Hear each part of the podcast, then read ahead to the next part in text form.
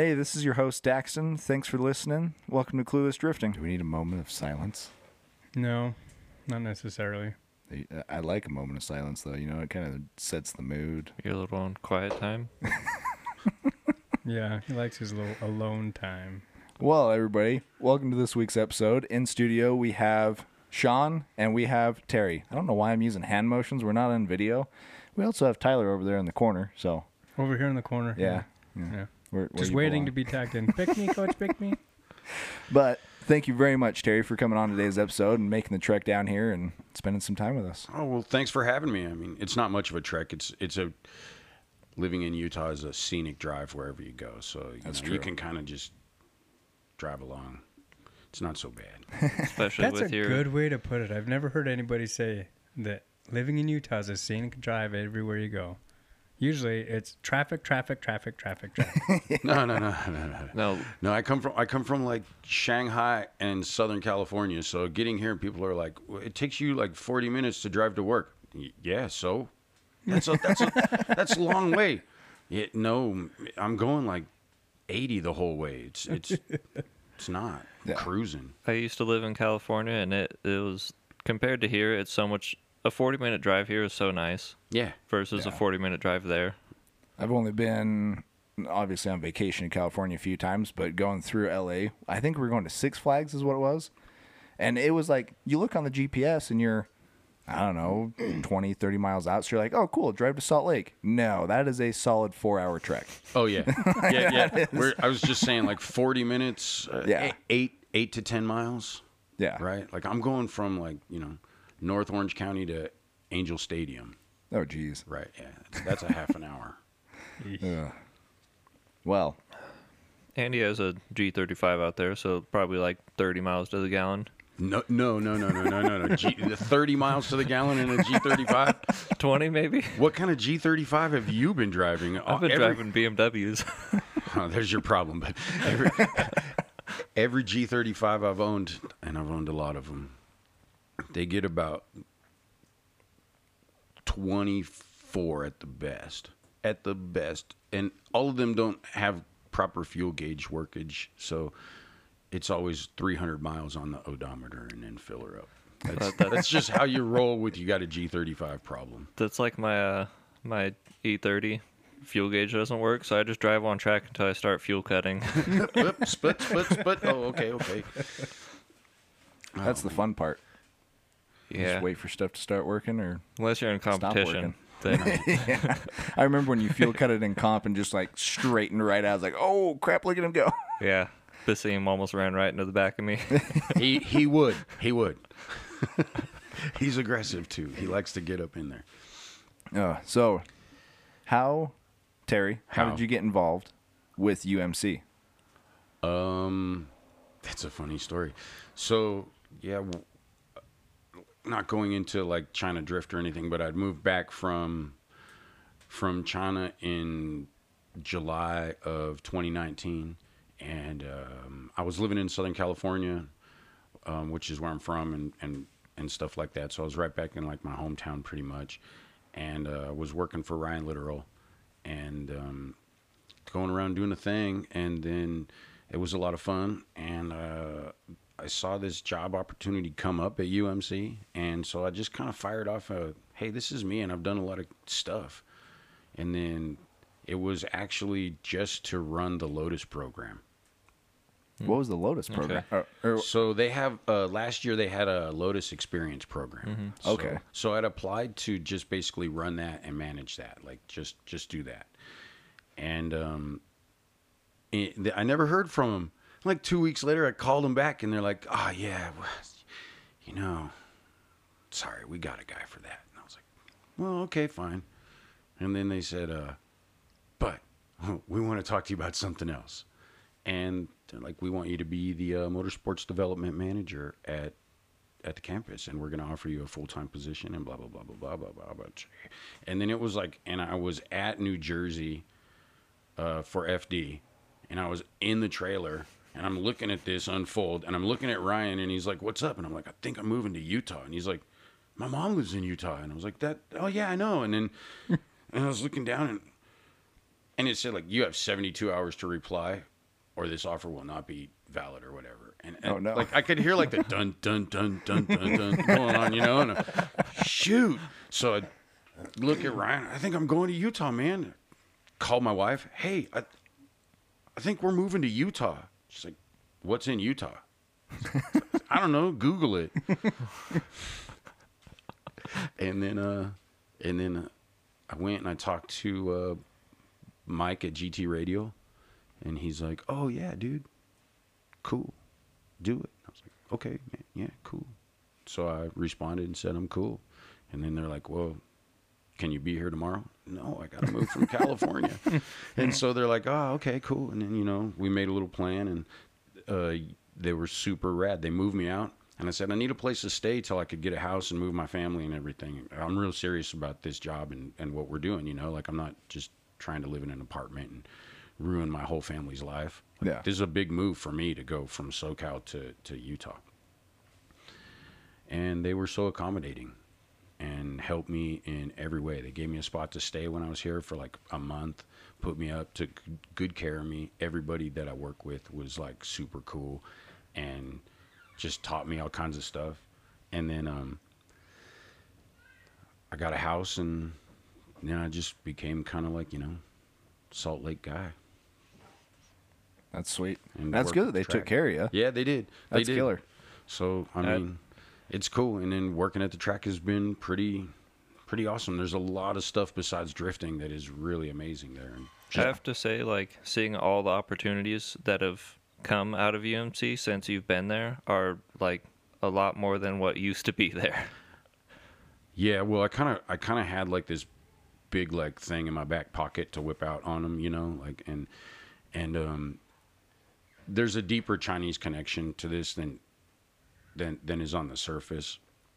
But uh so when I got there, I just pulled out like, hey, I got this trick, and slapped it down on the table, and they're like, what's that? And I said, it's Formula Drift. You want it or not? And everyone's like, no, you can't do that. Watch this. And so, you know, it took like two phone calls. And uh, right after that, I mean, it was it was it, it was good because I have a relationship with those guys, like at the higher level, like um, and understanding. And so they trusted me. And I told them, hey, come out. I promise you this will be a way better place to to, to, to run your show. It's it's amazing. Yeah. And, you know, Ryan flew out and took a look at it. And um, this was right as Jim was transitioning out of of his position at Formula Drift to become like the G M of P R I. Oh, dang. So so so Ryan came out, and then Andy came out, and they looked, and Kevin came out, and me and Kevin known each other forever since like two thousand two or something like that. So it was like, what's up? And well, I've known all those guys since basically that long almost, you know. And then, and then it, we looked, I said, this is the section you want to run. It's just like G T Live back in the day. Like this, this is the section. Like this is where people sit. This is where you sell some beers, and this is where people are going to run. And, you know, yep, yep. And then, uh, and then it was done. That's killer. It that is. is. So because of you, we got Formula Drift in Utah. I wouldn't say it's all because no, of me. No, it's all but because of you. No, we have to put it all no. on you. yeah, yeah, Nobody yeah. else was involved. I'm going to get a tattoo on my chest. Yeah, it's because of me. No, um, but but definitely it was it was because I could make that phone call. Yeah. Right, you know, and then there was a lot of people involved with the contract and, and all that stuff to make it come together business-wise that I really don't want to have any part of that anyways, you know. Yeah. Um, but but I did convince them, and then they came out, and what did we do? Like, we turned out for that. Yeah. Like, that was that was so rad, right? And it felt so good to be at the track because that track has, like, a super dope history. Yeah. And that track is it, – it's it's freaking awesome, the history of that track and, and what it's been. Yeah. But it's sad a little bit to see, like, how it's diminished. It's being, like, forgotten about almost. Right, right. Yeah. Well, that, and that was that was why, like, having Nitro there, having F D there, it, it really helped a lot. Because otherwise I felt like this poor track is going to turn into Willow Springs. You know, and, like, that's – it just – Willow Springs used to be kind of yeah. the track back yeah. in the day. So – and I'm not talking just about drifting, but they used to have A M A racing there, all kinds of stuff, like big stuff, yeah. IMSA racing there. Like, so it was kind of, and and then all of a sudden it became a club track. And that's mm. what, you know, U M C was kind of a club track. Yeah. And so it was it was cool to see big events. Yeah. Like so, butts and seats. Yeah. I remember going there as a little kid, and there was, and back then it was Larry H. Miller Raceway. Oh, yeah. But they had everything going on all at once. They'd have, like, the, the big tracks open, and they'd be running, uh, oh, not G T cars. What are those? L- like Porsches and stuff like that, a little more open, um, more open style. But then they'd also have on the opposite end over on the dirt track, you'd have all the trophy trucks running. They'd have a little bit of dirt bike stuff here and there. I mean, you just walk from one to the other to the other, and you'd never get bored. And they had, like, the big zip line going. That was the coolest freaking track ever. And then to watch everything kind of taper away and die off. But it's coming back, it looks like. But it definitely was like, oh, crap. Well, yeah. It, uh, I don't know. I can't talk about the track so much. Like, in, like I, I know what things are going on and stuff, but there's definitely some trimming of things that don't need to be there. Yeah. Like, honestly, like Larry Miller, and, and, and bless him, because he's awesome. Like, his story, the whole story behind that dude is kind of inspiring, right? But when you look at it in reality, that was just his giant man cave. Yeah. Oh, yeah. Like, like that wasn't like, it didn't have an intention of being a profitable racetrack. Yeah. It was like, I'm going to do what I want. I got all this land. I got money out my ears. I want to have some fun. Right. And he, he was into it. Like, that's why. Like, he, he, he made it a playground. Yeah. It's really hard to actually activate that track and make it positive, make it money. Like, I've been working, my number one goal since I actually been there wasn't the drifting, because that's easy. Like, I, I know that's that's an easy one. And there's already a community there. Salt City Drift has done an amazing job to build a community, right? Like, and and everybody involved there. So that was easy. My number one task, like when you talk track stuff, is the dirt. Yeah. Because that dirt yeah. just sits there. And I look at it and go, uh, I don't get on the dirt, you know? Like, there's like how many tracks? Like three dirt tracks there, I think? Not anymore. Not... Well, we got the Nitro track out there. Yeah. Which is in the middle. And... then we've got the Lucas short course, and the rock crawler course is still there. Buried in right. the back. It's it's in the back, and it's got like it's got like giant blocks of cement placed in strategic positions to stop you from trying to do your Jeep thing or whatever. But, yeah. And a and a fence with a lock on it that you could probably bite through with your teeth. That's about it. I sit out there. Sometimes I go over there and eat lunch. There's all kinds of wild animals on the track. You yeah. guys, you guys know yeah. about all the wild animals. Yeah. And I would just sit there, and I'll just sit in my car, and mm-hmm, deer just come up like ten feet away and look at me like, "What are you doing out here? What are you doing?" Give me crazy eyes, you know. Like, sorry, bud. Don't want to start my car. You're gonna jump halfway to the moon. They're gonna think they're getting shot at. Fire up that trumpet. So what's the what what's, what's preventing any of the dirt stuff to become feasible? Nothing. Nothing. I'm working hard at it, actually. I've got I finally got approval from like the upper like the like upper management, right? Like, and that's the hard part is for me, everything I want to do there, everything I want to develop uh, from like the School of Opposite Lock with Nick or or or any of that stuff, you have to come up.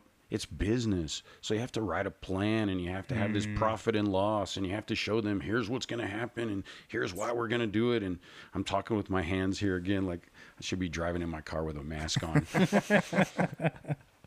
but but that's that's the hard part. So I finally got them to understand it. Like last year, I closed the I I did a little closed test on a Tuesday night.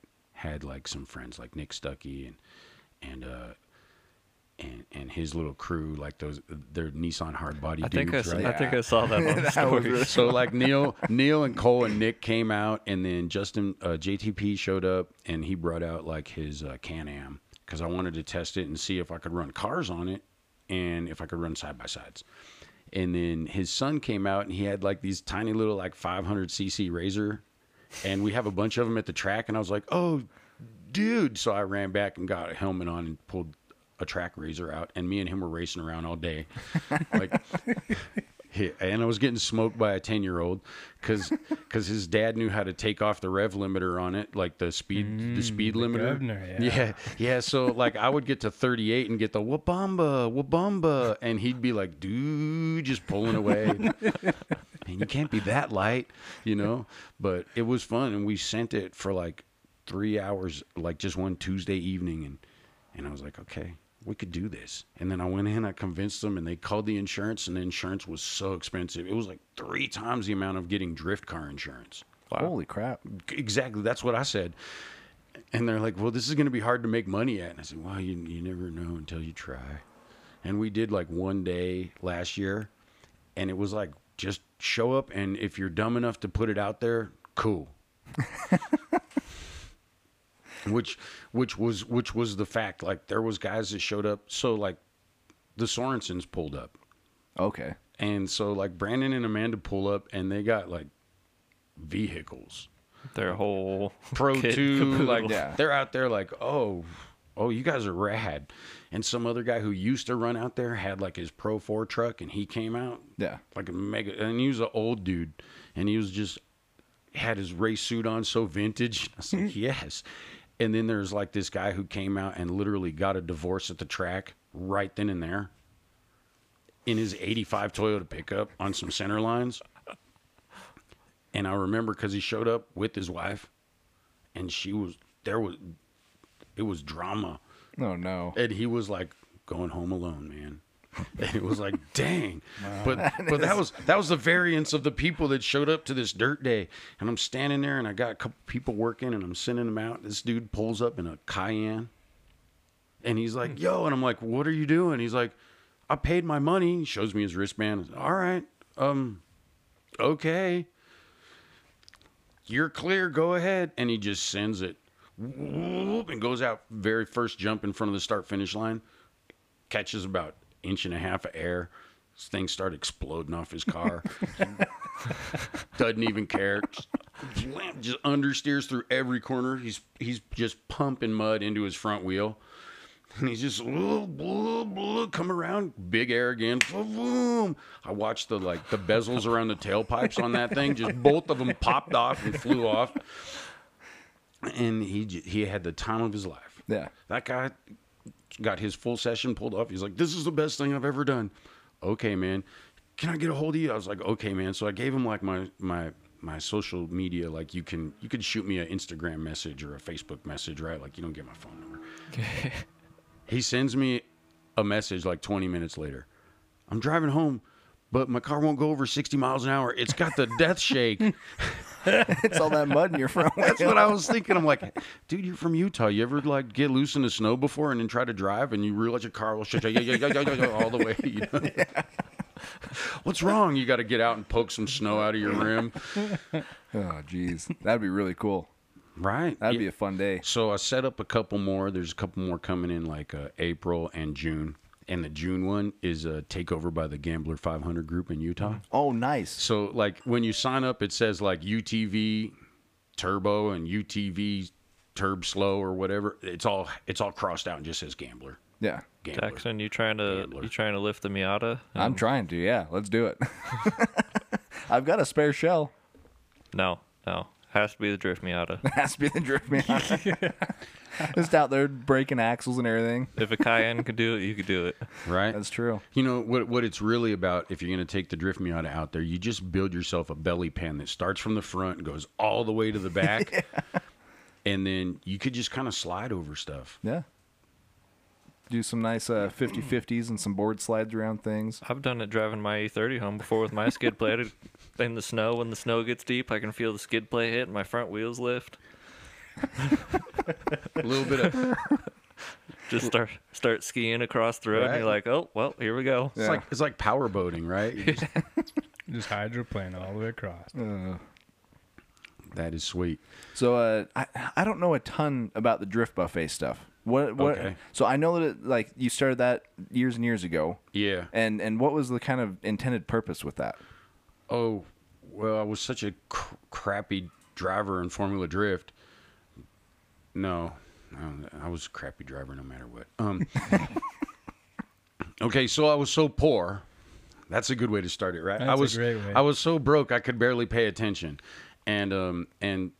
And so going to Drift Day, like paying other people to go drive at their event, was cool, and I was getting good, and I'd managed to get a few, like, some sponsors, like some free stuff, and I worked at a shop, and so everything was fine. But then I had a whole crew. We had a drift team. We were called Land Ho. Land Ho? Land Ho. We were, we were cool. We could do donuts in parking lots and stuff.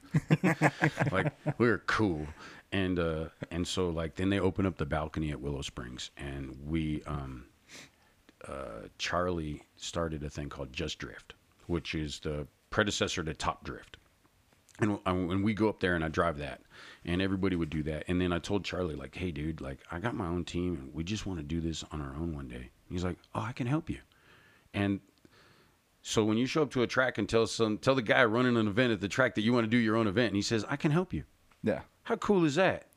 And he did. He's Unheard like, he's of. like, he's like, what do you want to do? Yeah. Unheard of, right? Most people are guarding, I'm guarding my stuff, and you could suck it. Like, so we, uh, we had this little day, and it was called the Land Ho Cup, and um, and and it, there was like ten of us on the team, and we invited a bunch of friends, and we had this little mini competition on the balcony, which was just a parking lot back then, basically. Yeah. Like it had like a, a run around, like it was like a loop, and then there was a center strip up the middle. There was dirt in there, and and it's cool. I got some old video from it, but we did this this thing, and we had a competition, the Land Ho Cup. It was so corny. Uh, but uh, Benson Sue, his wife, Nadine, yeah, finished second. Um, a girl named Amanda Lamb finished third. And Riley Cahill, who's a judge for Hot Pit, finished first. Riley was like seventeen. Dang. He looked like the he looked like the dude from Mad Magazine, Al, Alfred E. Newman. Yeah. um, and it, it was it was super funny because like. My whole team, nobody on my team actually made it to the podium. It was our event, and we all sucked so bad. We got beat by two girls and a seventeen-year-old kid. And so we're just, but it was fun, and everybody loved it, and we put on a cool show. And we were so corny. Like, I had people standing on my, like, my flatbed trailer, and we were giving them, like, trophies, you know? Yeah. And they're, like, soccer trophies that we bought for, like, a dollar twenty-five. Like, trophies. And then, um... somehow, like, we're like, we should do this more. And so we did a couple more with the Land Ho banner. And then somebody's like, you should be serious about this. Like, make a business? Okay. And then I'd always had this name in the back of my head, like Drift Buffet, because it was kind of cool. It was like it's like some J D M fake funky name, right? Yeah. Like, Dori Buffet, oh, how cool. So, so I was like, we should change it from Land Ho. Like, that's our drift team. Like, let's make a proper I P out of it, right? And um, and so there's three of us, a guy that owned a shop called Shogun in San Diego, and a guy that I worked with at a shop called G T Pro. And the three of us formed an L L C called Drift Buffet. And then uh, we took that, and we told Charlie that we didn't want to compete uh, directly against him, but we were going to try to find another place to play. And we found a place to play that was way closer and was very happy with us, and that was Orange Show Speedway. N O S. Okay. I think I remember that. So we went to N O S, and we started doing parking lot events. And the parking lot events were big. And then the dude that ran N O S was like, why don't you do stuff on the track? And I was like, well, there's walls there, and these guys are all a bunch of sissies. And, and he's like... well, why don't you guys just do some demos on the track during, like, the, the NASCAR races and stuff, and then you can promote your event. And so we went out there with, like, four of us, and we're, like, tearing up this tiny little oval on a Saturday night. And then I was like, oh, man, we could do this. We could totally do this. And then so I went in and talked, and then the year after that, we ran a, a, a series, and the series handed out um, F D licenses, and the series also took the top eight drivers to China for the second uh, round of W D S. That's crazy. That's really cool. And so, yeah, well, there's a lot of people that came out of that. Yeah. So Drift Buffet, uh, Jeff Jones, like he'll, he, he'll tell you. Um, I'll have a funny story about Jeff Jones too, but Pat Mordaunt, Matt Powers, um, those guys all came up through Drift Buffet. Um, so many, Riley Cahill, Mark Sanchez, and, and people that I just totally forget, Tommy Roberts, and the whole Part Shop Max crew, like uh, even the owner, Dan Greenbank, used to come up and drive all the time. They had a they had a little gang called West Slide Connect gang, okay. and we used to compete against them because in the middle of the uh, NASCAR shows on a Saturday night, we'd come out and have four car drift battles. So if we were doing like four car trains, like teams, and then battle each other. That's and, cool. Uh, it was cool until I stuffed it in the wall, but but, but it, it was always fun, right? And and so we would do that to promote the Sunday party, like because we would do drift buffets on Sundays. Okay. And so we'd come down there on Saturday night and just shred. And they would come out, and they were funny, man. They had West Slide Connect gang on the back of their window and everything, and they'd be going up against Team Drift Buffet, and and like so my team was a heavy hitting team though. I had like me and. Uh, Pat Mordaunt,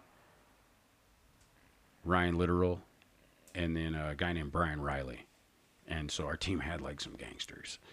But Ryan Littoral was so young. He came up through Drift Buffet too. And you could hear him. Sorry about that. No, you're good. You could you could hear him talk about it a lot on uh, Jones's and Haley's podcast, kind of like where where he came from in that. But he was like this little kid, man. That's like. He was. He was like eighteen years old, had a single cam K A. He showed up his very first event. I was, at that point, I was asking people in a driver's meeting, like, are any of you, how many of you have been on the track before? Okay. How many of you have drifting experience? If you didn't drift on the track, I'd ask, well, where do you drift? And he's like, I drift on the street, bro. And so, like, I look back at all my friends, and we're, at that point, the O Gs of drifting, you know, like, so like I lean back and I'm like, street drifter nine thousand. And that is exactly where the S D nine K, like his, still his, his whole gamer tag. Yeah. Yeah, his gamer tag, his whole blackjack, like everything. He just, and I was like, okay, street drifter nine thousand. And, and then he's like, gave me a funny face, you know, and like, but, um, and I remember it, he pulled up at the line. And uh, and I was like, okay, dude. And he, had, he was rocking. He was wearing a motocross helmet, full visor. Like, dude, like full visor, motocross helmet. Pulls up, single cam K A, blasting like some like Ozzy or like Black Sabbath or something, Iron Maiden. Just straight up like, this music's way too old for you, bro. And he's just blasting it. And he looks at me. I tell him, go. And he goes, he takes off, and he's like, head flies back, and he just, yeah. And he goes out, and he just lays down a lap. And we're all standing there, and we're like, street drifter nine thousand. And everybody was like, dang. And so, like, it became like a badge of honor instead of like this, like, poke and jab that it was meant to be, because yeah. all of a sudden we're like, whoa, dude, you rip. And, and then... after that, basically, he became like a friend for life, you know, like um, we've done so much cool stuff. That's killer. Right. I remember watching Ryan Litteral's like old street videos up in the canyons around like by his house. That was like, ah, that was some sweet stuff. Watching Ryan Littoral was like what kind of got me into watching a lot of car YouTube. He was just so funny and, and cool and like down to earth. Like he would. I'm going to have to go find some of my old magazines of like all the old Drift, when drifting first got into magazines and stuff, and show you all that stuff. Dude, I also loved that he actually had his car fully painted. Instead of doing like wraps or anything like that, like that was like, oh, I need my car painted. That's the cool thing to do. Yeah, yeah. Um, so my, my D one car was orange and black, and it was the first car that was fully painted with full f- like metal flake that was so fat you had to put a different tip on your paint gun to spray it. So that car was like the O G between me and maybe like a couple guys from Pink Odzura. Like it was, we were the O G guys. Like there was a dude who had a, a gray car. Lindsay had a gray car with all kinds of purple flake in it, but my car was just sick. It was like a bass boat. Yeah. And I remember like, and so people kind of like loved that. And then when I went from that to the four door, uh, I got a four door R thirty-two and I painted that like murder green, and it had so much flake in it. And the roof was black with purple flake in it. And it was, uh-huh. And that kind of is where, like, all the people who came up around, like, I kind of taught that style a little bit. Yeah. I always thought, like, drift cars should be like lowriders, you know? Like, they're cool. They're stylish. You got to show what you are, like. Yeah. That's a... I remember when I, when I, when we painted all three of our cars, I went out to a car show. I skipped all the other cars, and I went and found the coolest lowrider, and I went and found the guy. I was like, what do I do? How do I do it? Right. Yeah. Right. And so like when Ryan would take it farther, like that first, when when that S fourteen was black and gold, and the roof had like all these oh, scallops yeah. and stuff yeah. in it, and I'd come back from China like for to visit like on vacation and stuff, and we'd we'd be hanging out in the shop, and he was always so proud to show me, check out the paint job, man. I just I just loved right. like I loved his whole paint job, and I think I remember like he was. Maybe you did or something, or somebody else did, but I thought he was the only guy that ran an eighteen by thirteen in Formula Drift. Oh, yeah. No, not me, man. No way. Like, when I was driving in, like, in, in, in any of that level, like, competing in things, like, power was a totally different game back then. Yeah. So, like, trying to get my D one license, and my teammate, uh, Um, and, and a shop partner, uh, Ernie Fixmer, like good, like my brother, man. Like when, anyways, like I remember like we, two fifty, three hundred horse is a lot of horse. That's a lot back then. Yeah. That's, That's a, a lot. lot for me now. That's a lot. And so like blasting the big bank at Irwindale required a ton of like the commit, you know, you had to be that was full send. You super commit, and you couldn't like do any kind of cheater entries that would slow you down. You'd have to be just clutch, kick that thing, go in there, man. Like that used to be the like e braking used to be the uh, uh, uh, uh, back in the day, you yeah. know. E- e- Ross Petty would spit on your car. But I remember like Ernie uh, jumped up and started driving for Rotora, like, and him and Kangushi like teamed up to drive at that point, and we had a little shop together, and um, and his car was done, and he's like, it's four hundred fifty something horsepower to the wheels. What are you gonna do with all that, dude? You're gonna fly right the heck off the track, man. Like four hundred fifty horsepower. What? What? And so like when two thousand five, that was big. Yeah, that yeah. was like whoa, whoa, you know. And nowadays, like, people are like, oh, four hundred horsepower is no thing. Like, now right? everybody wants, like, minimum four hundred, which is insane. Because, right. I mean, I definitely overshot it with the power on my car. I could definitely learn with a little bit less, but I might have three three fifty in a Miata, and it is ridiculous. Well, three fifty in a Miata, that's yeah. different. Like, when you talk Miata power, like, that's a whole different thing. Like, you know, that's, yeah. that's one hundred twenty horsepower in a go-kart kind of mood. uh, I, I still like showing up to the track with, like, one hundred ninety horsepower, and everyone looks at me like, what are you going to do with that? I'm like, just wait. Yep. yep. Yep. What? Drive I S's, man. Like, the, the fastest car on is sitting out there in the street. But but it, it, it, it teaches you a lot. If, to run low power teaches you how to put more of those, like, trick arrows in your quiver, you know? Yeah. Like, there's a lot of people out there with with with three hundred fifty horse that are just, they could go in, they do one thing, they reach up and they pull the big stick, pull it, okay, we're going, right? Like, and that's the only way they can do it. Yeah, it just makes me like think like, wow, it can't be that fun after a while. Yeah, you know, because what's the fun is like going into the corner. Like, did you did you try to did you drive like the winter thing that we did on the on the west track? No, I wish. But see, like, that was the part, like, that first turn one of the big track on west side. Everyone like, was going off. I, well, yeah, oh, yeah. It was first, first, that guy, Brandon Wicknick. But, dude, he was buried. I was like, dude, I didn't know you had a heavy equipment license. He was digging in deep. But the thing is, like, when you get out there and hit that corner, like, there's so many ways to cook that cat. And then you find out, like, oh, this is the best way.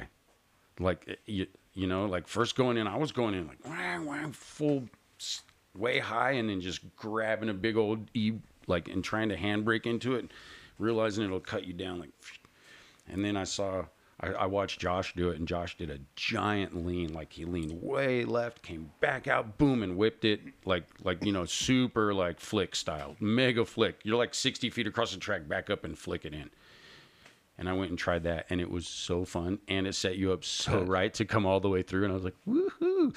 And that was like in a V Q car at like fourth gear, like six grand on the entry. Dang. And like no, he, and he was faster than me. Like, I was struggling to keep up with him on that, and and it was, I, and I was going, man. That's like, one of my favorite things to do, but it actually, like, because everybody's used to an e-brake, it trips everybody up. Right. Is, chucking third or fourth and just like full weight throw, no e-brake, just foot to the floor and just holding out, and it like Some people call it like a, not a feint, or like a scando like a, flick or something. Yeah, but, like, uh, uh, but it's it almost... It freaks people out. It, it's kind of like just a whippy power over. Yeah. You know, like you just, you try to get it, and you come back and just get on that gas and woo, get it going, you know. Like it, it's it's a lot of fun. Um, but that it was cool. It was cool. And Josh is like a ripper. Yeah, so like, I love driving with Josh. Dude, trying to go like, let's go, let's go. And uh, I was driving a pretty cool Z car. But um, it was my, it was, it took me like a couple laps to feel like, okay, I'm cool. Let's, let's go. But West Track is a lot of fun. West Track is a lot of fun. Yeah. I, uh, next time we get to drive that track, I'm driving that track. I got to drive the go-kart track. I have to drive that big track. What are some of like the, the challenges with putting it on versus the, the paddock versus the, the kart track, or like what, what do you face when you have to do that? Okay, so the biggest challenges are all the same, because to me, like, I, if if we're gonna do something in the paddock, we build it out to have the danger. Like, obviously, you mm-hmm. saw dude do the Waldo yesterday in the yeah. F R S, right? Under King, right? Two of them. I I was telling people, like, if you're if you're not comfortable with that wall, do not get close to well, it because it, it will eat you. That's what we said. I thought we did a pretty good job in a drivers' meeting of telling people, look, there's no, you're not gonna win a trophy today. There's no competition. Yeah. There's no points for qualifying. Like, you know, just don't you don't have to graze the wall. If you hit the wall, it's just gonna cost more time to clean up. Run a smooth midline and be smooth. Like, flow the track. We made the track so it was wide enough that you could you could run consecutive laps and have a great time. And it was wide enough, it was forgiving enough to where if you weren't a total, I don't even want to say anything. If you just didn't, if if you don't suck, you'd you'd be okay, because you could totally like you you could lose it in a corner, lift up, reset, and go again. It's super wide. There's lots of room for error. If you entered wrong, you could you could reset half. You could just like manji the crap right. out of that track. You could you could you could Adam L Z the whole track. but but I mean, the guys who crashed really probably most likely should have went to opposite lock first. Yeah. Right? I mean, uh, the guy in the stock F R S B R Z type car, like I, I get it. Those cars are kind of hard to wheel, actually. But you should have went out and learned how to wheel it before you decide to just start sending it at a wall like that. Sometimes yeah. I, I I kind of feel for people, and I want to, like, like Nick Stuckey and stuff, I want to help them, like, learn how to actually drift. Because they'll see people like Nick or, I mean, sometimes I drive decent and can drag a wall, but, like, or Jordan or someone, they'll see all of us drag the wall, and they're like, man, that's the cool thing to do. I need to go do that. And they have no clue how to, like, set up against the wall, so they just think, oh, just chuck into the wall and hit it. Well, I learned that good, like, because I did like a fifty fifty to Smith grind on the inner bank of uh, Irwindale oh, for, for a D one driver's uh, search. The first year I tried out to get my D one license, that was that was a good one. And so, yeah, I know exactly what they do though. Like, they target fixate. You look right. You look right where you want to go, and then you go there, but you're not actually looking where you need to be. So you're at the wall, and then, even if you're drifting into the wall, that's how you mousetrap it, because your very first, if if you're not trained or you haven't been smacked around by a good teacher enough to remember yeah. that as soon as you touch something, just put more gas, right? Like, like when in doubt, throttle out, you know? And I try to teach that, like, it's like a motocross thing, but I try to teach that in drifting too. Like, yeah. hey, look, if you're going to park it up against the K-rail, you better stay on the gas, because as soon as you lift, whack. Yeah. Front end goes right in. You grip up, and then you're in there. And... And if if you're looking at it with, I've learned if you're looking at it with your eye, your bumper's not going to touch that wall. Your door is. Right. right. Well, it's kind of like that old thing with, I mean, I learned that with, and it sounds silly, but like in video games, like doing like the, the Assetto and stuff like that, wherever you're fixated on, that's where you're aiming. You're not, you're not thinking exactly like you said. You're not thinking ahead. Right. You're going to end up right there, and then you got no plan to get out. And it's, it's super strange how that translates from video games to real life and and what, dirt bike and anything. What what the kids who who who don't have that experience don't get is that that that comes like the the iceberg for drifting is the same thing. You know, there's like that, I posted it just recently, there's like a couple things on top that they think is important, and then the bottom is like all seat time. Yeah, seat time, seat time, seat time, seat time. Like, what should I do? Uh, buy buy a ticket to the next event. No, no, no, man, my car needs to be faster. No, no, no, no, no. You're, you're cool. Look, look at this guy. Somebody yesterday did say, like, well, it's kind of hard to link for the low power guys. And then uh, Jonathan no. went out with his black I S, right? And he just went out with his I S, which is stock, is stock American fork, right? And he, he took off, woo, and put down a cool lap. And I said, you see that? That guy's got like one hundred eighty horsepower. Okay, now, go on. Yeah. yeah. And that's it. Like, go go on. You know, you can do it. That course was set up like that on purpose. I think it was fun. So yeah. to bring it back to Daxton's point, what are the are there any legal issues more than just drip, uh, oh. track design and stuff like that? No. No. It's about uh, being very clear in a driver's meeting, the same thing. Uh, be safe, right? There's just different kind of safeties. And stay off the dirt. It, it's it's no no different for us to pull an insurance tag for a paddock event or for a track event, a track side event. It's it's I don't think there's any difference. That was okay. I have to say that was one of the funniest things I've heard in a driver's meeting before. Is on one of the go kart events, you said something like, "If you want to go in the dirt, Moab's that way." Yes, yes, because that's it. Like like. On the kart track or the big track, there's plenty of runoff. Like, there's all kinds of ways to go get in the dirt and be safe. Like, if you if you want to hit some Armco, you really got to try. You really, well, kind of like the dude who plowed into the K rail yesterday. You really got to try. Yeah. You know, like you you probably don't have any business being out there if that's where you're at, right? Yeah. You should get some education or go yeah. try something a little a little less high stakes, right? But um. So the main thing is we try to tell people, like, stay out of the dirt, not because it's like a thing. We don't want to degrade the edge of the track at all. But also, I, I don't need to spend two more days with a shovel filling in your holes, yeah. tamping it down, doing it again. And that's what people don't get. And that's what, like, you know, so you should have heard me. You should have heard me at uh, YouTube week. I mean, Drift Week. At YouTube week, I was hard on those drivers.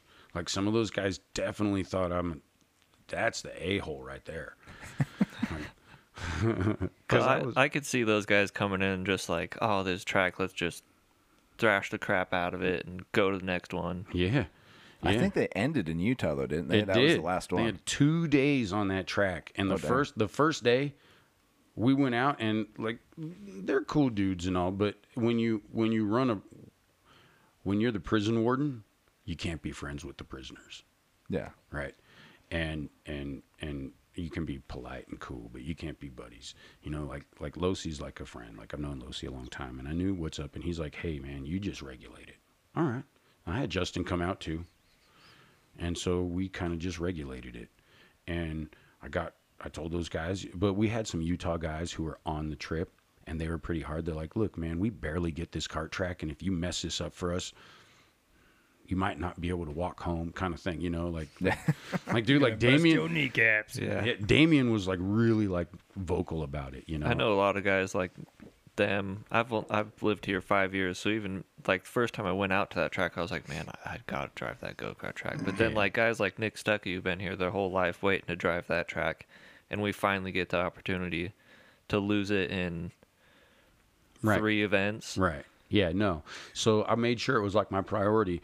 But the track was covered in snow. Yeah. We went out. We went out and took like ten laps, full snow. It was, and it's it's terrible. I don't know. People romanticize it, but it's all I want is a dry track or a rainy track. Yeah. But like snowy stuff, slippery, like that kind of yeah. is no fun. We did like ten laps to like kind of like dust it off, and maximum was like fifteen miles an hour.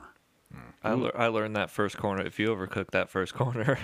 So I went to give the cart manager a ride around the track before we like opened it up for all those guys. And who was that guy? That was me. I went right into the first corner. It's like four inches of snow over the whole track. You can hardly see where it's going and stuff because like the candy stripes like didn't have as much snow on them. And you could see like where, all right, I know. And I went right into the first, first corner, man. Scoot. And I was like, here we are. And I got on the gas, and all of a sudden it was like, and I knew it. I could hear it. Oh, I'm not on asphalt anymore because the asphalt doesn't make any noise. And I could hear all the rocks hitting underneath my car, and I lifted up, and we ended up like fifteen feet off track, just stuffed in the mud. So the guy in the, like our fire fire marshals come out, and they, they just look at me. They get out, and they got the big red truck, and they're about to yank me out. And they're like, come on, dude. Sorry, man. And he's like, he's funny because he goes, well, where's your tow hook? And I go, oh, hold on. I just ripped the front bumper off and put it in a trunk and go wrap it around it. He pulls it out. And so I was the first guy to do it. So I couldn't be too, like, mad at them. But I told them what the stakes were, right? Like, you go off, you're going to be stuck. You're just yeah. stuck. And that was the problem is it, we had a winter this year, you know? Like, it, it was yeah. it's really spongy out there and gross. Like, you get in the dirt, it's mm-hmm. gross. If if you get your car stuck out there, you're definitely not coming back with your shoes because it's just that squishy, like, like lake bottom mud. Yeah. Kinda. But that was it. And the big track's the same thing, insurance-wise or, like, technicality-wise. You have different things to look out for safety-wise, right? Big track, you can do, like, one hundred five on the entry on the west side. Yeah. I mean, that's that's something you have to be careful for. So if it's, if it's the same roadblock for, for no matter what you do, why is it why is drifting only contained for the most part in the paddock right now? It's not affordable. In what way? Renting the track is way more expensive than renting the paddock. So in in order to run an event and run a business, you have to do different stuff to make the big track work, right? It's it's why Bros Before Pros was two hundred dollars for entry and eighty people. Yeah. Like, there was eighty signups for that. And then it was kind of like, okay, feasible. And when you start doing the math, you're like, whoa, dude, you came up. No, no, no, no, no, no, no. Because, because like renting the kart track is not the same as renting a parking lot. And that, that kart track is U M C's baby, too. Yes. Yeah. Oh, yeah, yeah. You don't know the kind of things you have to do to the... Luckily, we got a kart track manager who came last year, right? His name is Chase Haydeen, and he is awesome. He runs a really good game for kart. Like, and the kart track is super successful, and they're way cleaner than they've been in a long time, from what I see. And he came from uh, working at NOLA, and NOLA was also open to drifting on the kart track. And I told him, look, like, oh, yeah. like, so like Bros Before Pros is literally a U M C event. I told him, look, you can you can charge this much and make this much, and and I'll help you. We'll we'll market it all. We'll do it, and it'll ram, and you'll make some money, and it'll make your department look good. And he's like, okay, I'm down. And I said, cool. And he's like, I trust you. I know you won't like like ruin my track, right? I was like, yeah, dude, because that's my job. Like, I mean, I, I got to live here too, you know? And so we have a really good relationship that way. And the kart track, I just got to convince them to do an event. It's actually not, it's not uh, like, it's not like a Salt City Drift where Salt City Drift will, will rent the, the mm-hmm. stuff and do the thing and take all the responsibility. I just kind of give the keys to the bus to U M C because it's, I just want people to be able to do rad stuff, you know, like there's, there's no game in it for me other than that's my job, right? Like I want people to be able to do rad stuff. So that's how we were able to get around it. Okay. Because to be honest, like if, as a, as a person person, I, I couldn't afford it. Call U M C, ask them how much to rent the West track. Uh, I'm sure it's outrageous. It's not if you're like some kind of Porsche guy. I, I've heard it's like some like if you've got cash. It's not was, that bad. Was it like fifteen thousand a day or something? Um, fifteen grand a day. Yeah, yeah. So Holy like, crap. If you wanted to rent it on a Saturday in June, yeah, yeah, because you need fire out there, you need safety, everything. Yeah, right. Oh, so that that includes all of that stuff. Then. Yeah. I was thinking just track rental, and then you've got to on top of that. No fire. And, like, all I'm, that. and and I can't speak on it. Really, because like I'm just a development guy, like operational guy. Like I don't do money things really, other than like the drifting stuff. I know, like, hey, you can do this event, charge this much, and do the math, right? Like I could do yeah. a good, but but as far as that, I think if you were to try to get a contract for like West Track, it midweek it's probably like nine grand for a whole day. Dang. Just just for the track, and then you got to add on all the other stuff. So yeah, it's very expensive. Like compared to like the paddock, which is a lot cheaper, yeah. a lot cheaper. you know, like you still have to have the same amount of insurance, and insurance is expensive. So, and people think, oh, I can run events and I can do that, but it's hard. Yeah. It's, it's, it's not easy. You have to have a team of people, right? Like it's not just one person, right? Yeah. It's, it's back to the Starship Enterprise, right? It takes like four hundred people to run that dog. Yeah. You can't just have a guy up there on the wheel. No one else out there. Doesn't work. Right. So just like yesterday, like then, and you'd see there's, if you, I'm wearing this corny orange construction shirt right now, but we made them for a reason. And that's so you could see where staff is and how they're accessible and where they are in the corners. And, yeah. you know, we, uh, it, it takes a team. So that was, uh, one thing I liked yesterday is the yellow and red flags you guys did. 'Cause right. I can be, I mean, it's only the paddock, but I can be getting into third, going to chuck into that corner, and I see the flag come up, and there's nothing in front of me, but I know, and I've learned as soon as I came around that corner and was looking the other way, there's a car on the wall. Was it a blue Camaro? I saw him a couple times spin out. Right. I mean, that guy, that guy was like watching trains go by so many times. He was stuck at a train track station and felt like he'd get right. Like when you go around the big, there's a big, a big sweeper to come through, and it's got a bit of a teardrop that you come and, and rotate back through. Right. And he'd come and make that rotation and just skirt. And it'd be so many times I'd see him like, oh, your headlights are facing me. Not good.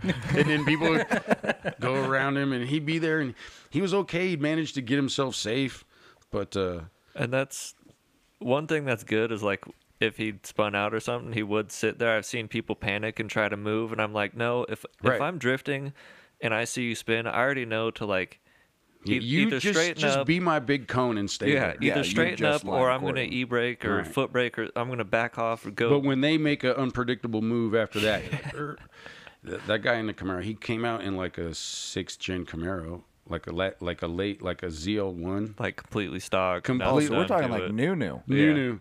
And he had oh, like, geez. yeah, yeah, yeah, like like new, new. And he pulls up and he's like, I'm like, this thing's pretty, man. He's like, I got coilovers. Okay. Good for you. Okay. That's sweet. Why is it so high? And then he was driving it. He wasn't, I, I was worried for him actually. Yeah. Um, I do, I pay attention. I, every, every drift event I go to, I pay attention. Maybe not to everything. Like I might forget your name. I'm old, but I pay attention to drivers and cars, and I see styles in the way, 'cause I've been a judge for a long time in drifting and, and things like that. So I see, and when I see somebody new that I've never seen before, I get a little like, hmm, okay. And then, you know, you see this guy pull up in a car that's just very sus to begin with at an event that's kind of high stakes, right? Like yeah. we got walls in the middle and things, and this isn't just kind of like figure eights and stuff, like a kidney bean. Like this I was going to say the kidney bean always happens by the end of the day. No, not with us. Yeah. Because we just put those things out there, and if you start, we'll, we'll just stop the event and take so long to reset it that you won't mess up again. Yeah, that's that kind of our thing. Like, yeah. if, if they stuff all these, I, and I told Justin, I said, doesn't matter.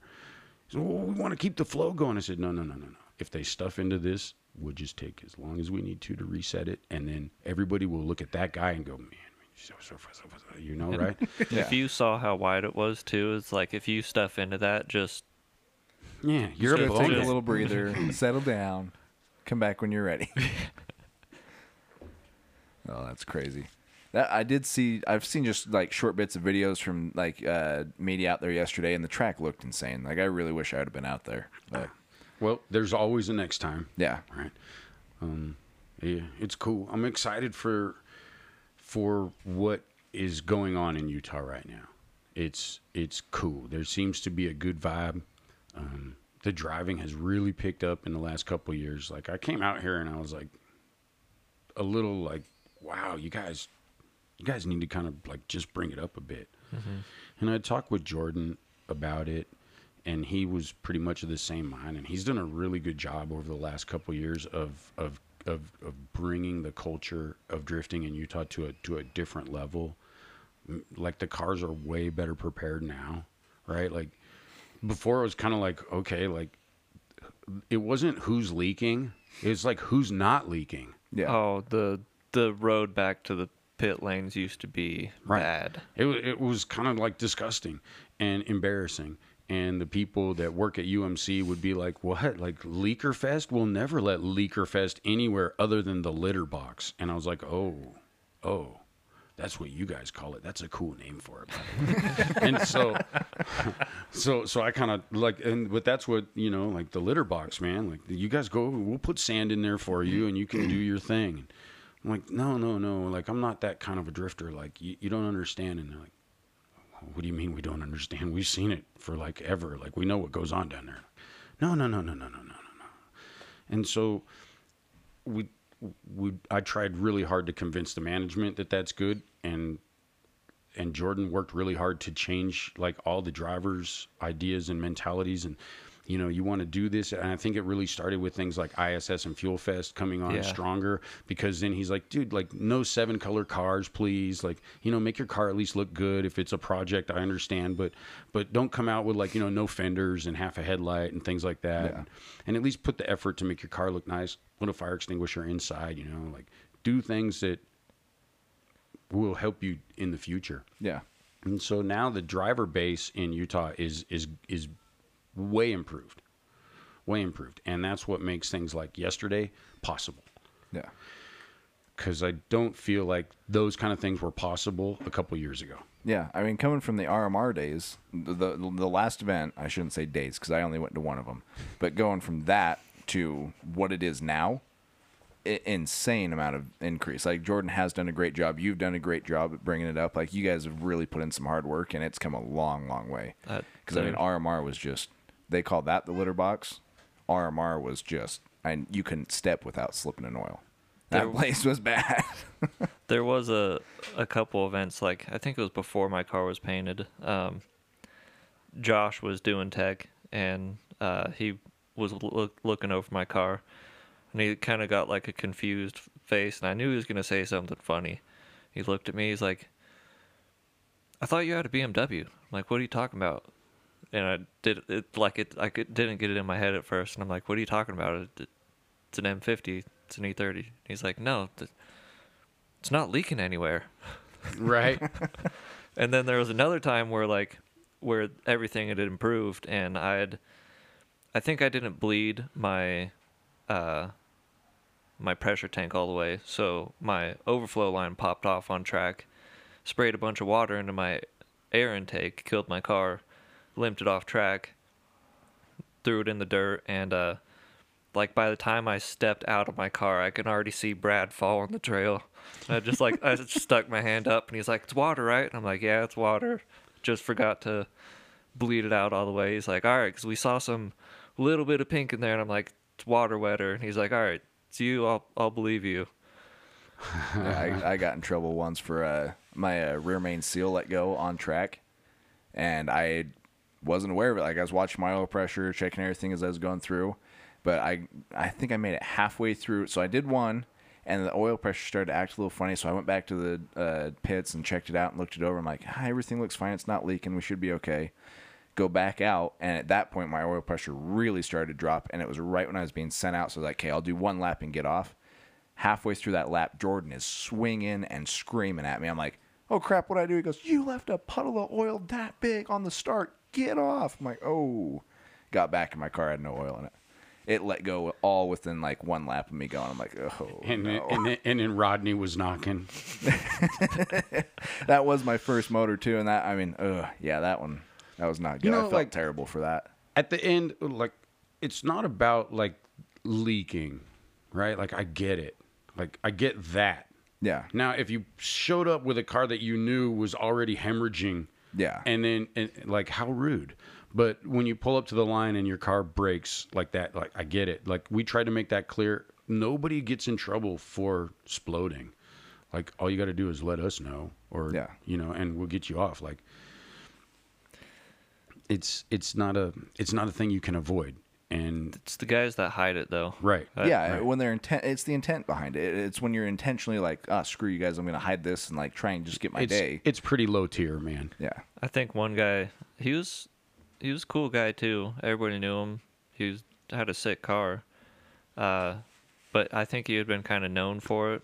Last year, he finally got busted on it. It might have been you or Jordan or somebody. Uh, they they stopped the event, had a second driver's meeting, told everyone, get your coolant out of your car. You're not busted now, just get it out. We've had problems. We're asking everybody now, go put water in your car. He didn't do it. Went out on track, mousetrapped the wall, grenaded his car, dumped oil and coolant everywhere, and I think he got kicked out, and that was when the fines started rolling in. Yeah.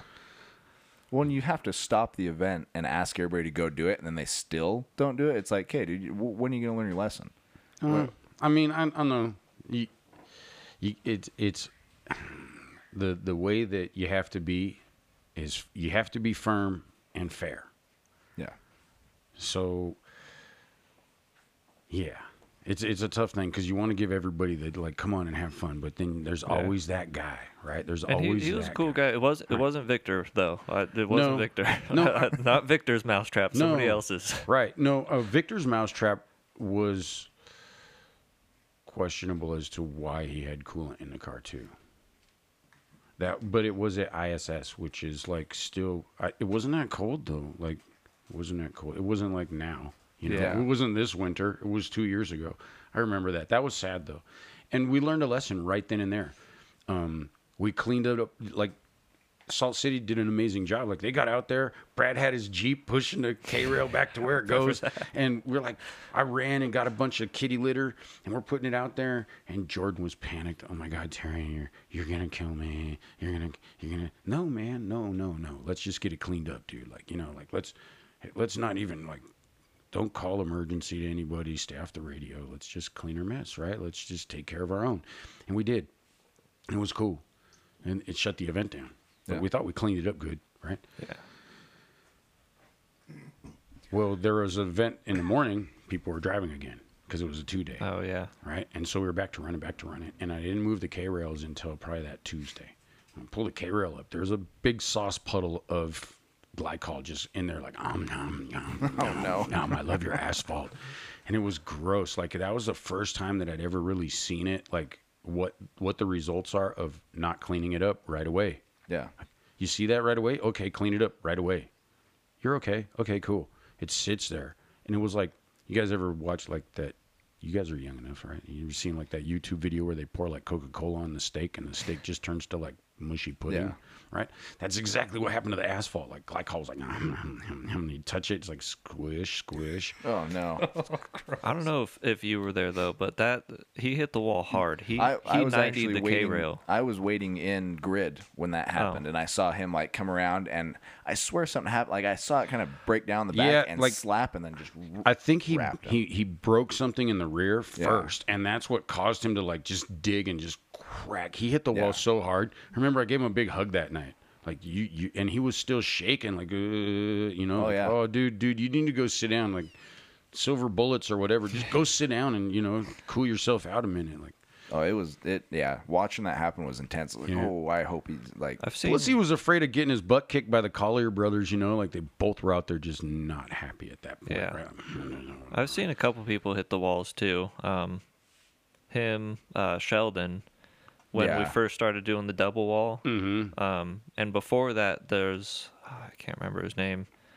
He won, I think he won the drift series that they, the last drift series that they did. Um, when they went out to the, the Life Motorsports, the, their old compound, um, he hit the K-rail too. And I think he was the first one that moved it, where they started enforcing, like, stop dragging that wall. Mm-hmm. I don't even mind people dragging the wall, with that that north that north side K-rail in that paddock. Like, I gotta tell people all the time, like, it's not the drivers I'm worried about. It's you stupid spectators. Like, what are you, dumb? Are you gonna stand here and lean on this thing where that guy just almost ran into it? And you you can move like three feet. Actually, if you stand over there, it's a better angle to catch the photo, anyways. Like, why are you standing at the point of impact? Yeah. And then you go there and you see people, like, sitting with their legs over the wall. Have you, you probably seen it. There's an old picture. I think it was at, like, a Vegas drift event um, a long, long time ago, like probably ten years ago maybe. There's a picture of a three fifty Z up against a wall. That actually happened? Big old wing is against some guy's face. Oh, yeah. That, no, no, no. So, so I'm almost certain that that happened at an import face-off event, and I think it was, like, Saint Louis, because and the guy was a cameraman, I think, and he was yeah. looking the other way, like at a car this way, and it came around, it was smack. Like, nice. Yeah, common sense is strong with some people. Yeah. Some people. Some. Yeah. Right. But some people, their common sense is different from mine. And I mean, I guess that's okay, but they they'll learn somehow. Right. Well, yesterday I had to stuff. tell people like like they watched a guy just smash into this K-rail, and then they're standing in between two of them, and I'm like, yo, you guys are in a K-rail sandwich. Like, you can't be any smarter than that, right? I wish we had a camera in here. uh. Some of these facial expressions are great. You know, it's just it's really the truth. I come in, hey, will you guys get out of there? Well, why? Have you ever seen one of these things fall over before? Well, if you can't jump backwards because there's one standing there like this, sorry, you can't move. What do you think? You're going to have like bird legs after that. Your knees are going to bend the wrong direction if, yeah. if you're lucky to have knees, you know? People look at you like, well, you're crazy. How could you talk like that? Get or, out of or, there, dude. Like it, yeah. It's a K-rail. A car's not going to move it. No. Yeah. Oh, yeah. Obviously, you haven't been paying attention. See that little F R S? It weighs like two rolls of toilet paper, and it totally moved it. Like, what if this Camaro guy who's been suspect all day decides to park it? Yeah. forty-five hundred pounds a car, right? Yeah, that K-rail will fly. Yeah. All right. It was a good time. Yeah, it was good. It was good. I was out there just preaching the gospel to those people, though. You guys, come on, back up. Back up. So uh, how how long were you in F D driving and then and then helping on other people's teams? Uh, well, I think I was attempting to drive in F D in oh four and oh five. And uh, was that after the whole like D one split and the F D split, or was that? Yeah, kinda... yeah. So so actually, uh, what had happened was I, I was trying to drive in F D and. And Drift Buffet was managing D one events at the same time. Okay. So our, we were the track uh, management team for D one U S A. Every event at Irwindale after, like, the first two. The first two were run by another organization that was a founding organization. But, uh, I don't know, like, I, I worked for J I C Suspension, and I actually knew Mister Inada, and his brother was running the U S A side, and he's like, me and my partner Matt and the other guy Drew, I want you guys to do it because you guys are on time. We're on time. Okay. And then we're like, we'll do it. And then we went back and we're like, we can never be late for anything again. And then uh, we ran a first one at Irwindale, and we did like a practice event. You could search it. Like, you could go to like I G N and search like Drift Buffet, and they're like way wicked articles from like the early mid two thousands pop up about things like pro practice, not protest day, but pro practice day. I'll have to, I'll have to bring some of the old magazines I have that show all that.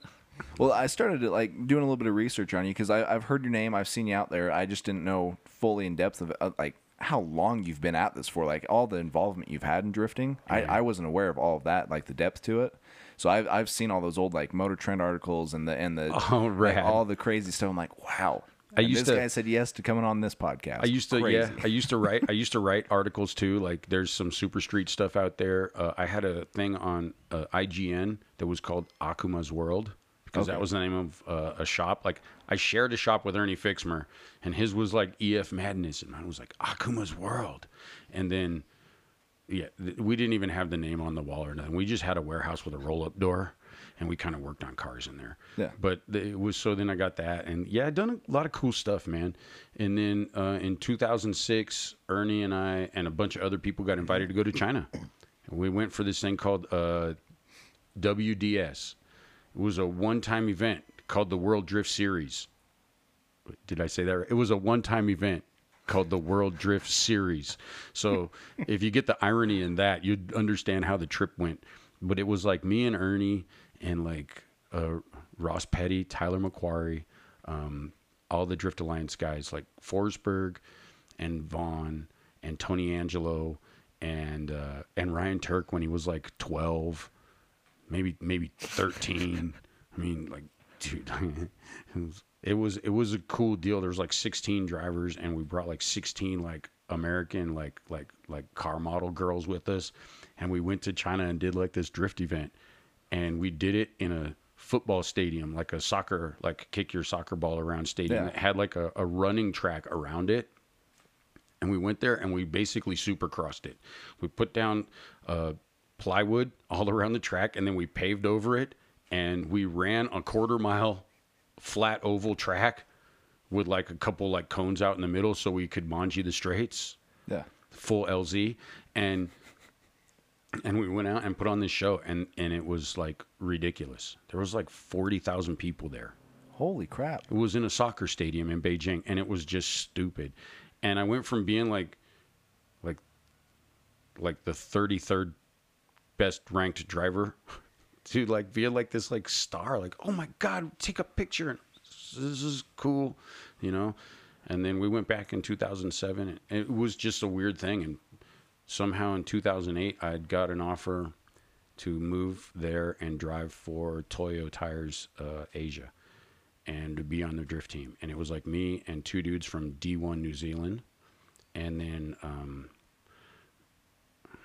dear old friend uh, and, and Mister Karoy, rest in peace. And, uh, and, and a, and a, and a Kawabata. And that was like our Asian team. So we ran in like uh, the Asia Pacific Drift Open, and I drove in like Malaysia and Singapore and uh, in Hong Kong and in mainland China. And uh, that was like, when come on, okay, cool. And I moved there. That's awesome. And I was just there.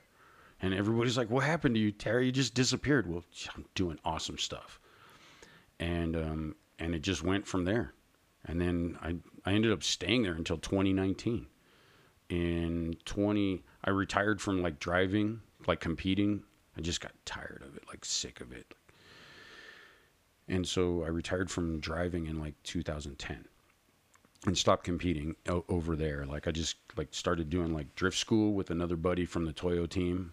Okay. And, uh, and we were doing a drift school. We were the only people that could give out like, like, uh, sanctioned licenses for pro Chinese drifters. So we had a pretty cool racket going on. Like it was a nice racket.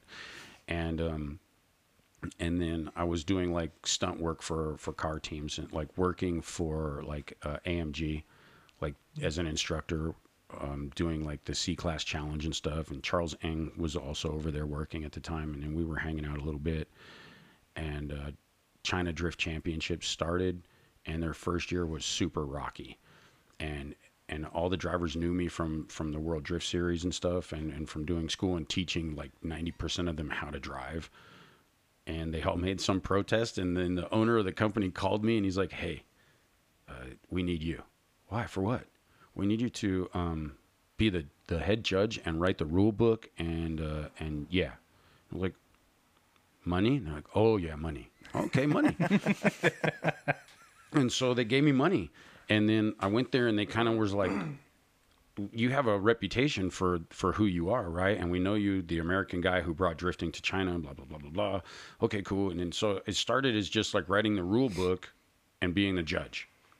And the rule book, I just like, okay, um, Andy Luck, can I use your rule book? For what? China Drift. Okay, cool. We're, we'll, we'll run a very similar rule set to you. Okay, great. And I basically took like the twenty twelve version of F D rulebook and applied it to China Drift. And there they had some structure. And then I became a judge who was firm but fair. Yeah. And I taught that to the other judge staff. And we'd always have a guest judge come in, which were cool people like Ryan Littoral or Keiichi Tsuchiya came as a guest judge, uh, other guest judges. And so um, China Drift became like this thing, man. And, and we would have foreign drivers come in, a lot of Japanese guys. So it was cool. Like I drank beers with Koguchi when we were both That's in our forties, and we knew each other. Like, like we knew each other from D one U S A, like, and the, the old school days. And I saw him, he looked at me, I look at him. You're fat. No, you're fat. Right? Like, um, It was it was it was cool. Like when Tsuchiya was the guest judge, and he sat down and he looked at me and he's like, "Dori buffet," and I was like, "Yeah, dude, drift buffet." And he's like, oh, "Long time, sashibori." I was like, "Sashibori desu ne," like long time no see, man. And it was it was super funny. Just the feeling of people remembering that who who or what Drift Buffet was was like cool, and then like doing it over there was really cool. And so, and when Charles started driving, when Charles Ng started driving in China Drift, he came over and smacked everybody down, and he showed up and he drove in the biggest, most Boro P O S car. I remember looking, I was like, you were driving for these guys? And he's like, you got to start somewhere.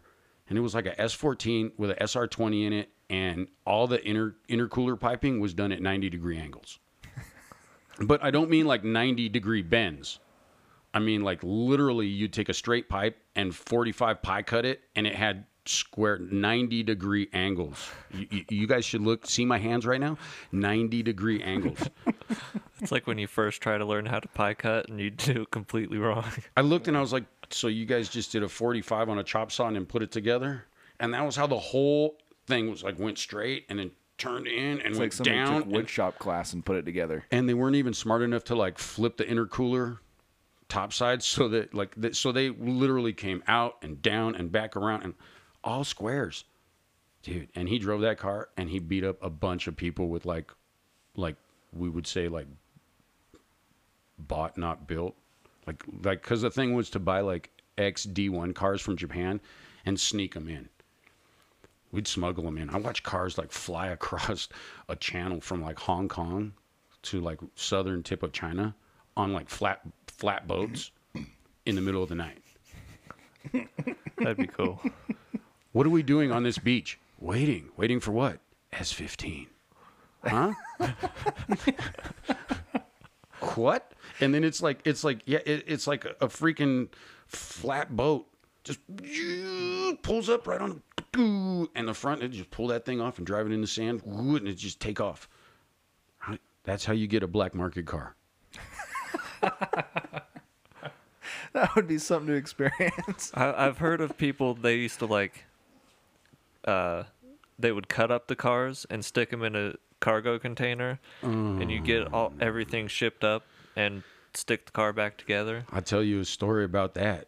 I sent my four-door Skyline to, to China when I first went there. It was used for W D S and and for and I and I competed in it with for Toyo and all this. Once I became like, I stopped driving. I sold that thing. Like I don't want, and it just, it, it hoarded itself around China. That car, I eventually got it back. I found it at a track sitting in some weeds, completely stripped out, like no engine, no drivetrain, nothing. And the guy who like had the garage across from it, he's like, oh, you're Terry. Day. What's Terry? You know, like we're speaking Chinese. I'm like, yeah, I'm Terry. And he's like, He's like, you can't imagine how many people come to that car, piss, and say, you know, F- Terry.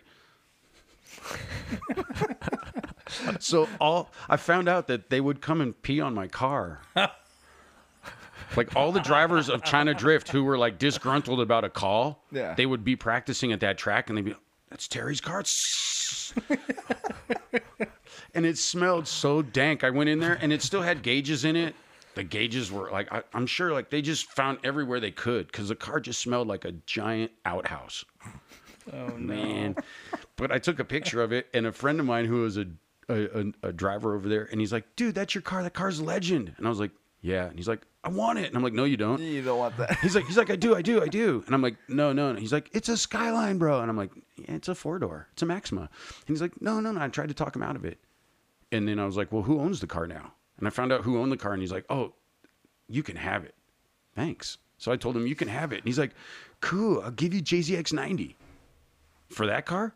Deal. And he gave me a J Z X ninety, and I got like video floating around of it, and I used to drive it for a minute until like I started to do work on it. And I, I realized that the car had been cut at the top of the window in the front windshield, zzz, zzz, and the whole bottom of the car, bzzz, all the way across to the trans tunnel. And I looked, oh I was like, my. I was like, hey, hey, this thing's been, holy crap, I've been driving this thing. And it had been completely front cut and re-welded back together. Jeez. And it's like yeah. people taking the front clips like that, they that, import all the time and just chopping the front yeah. end off from like the...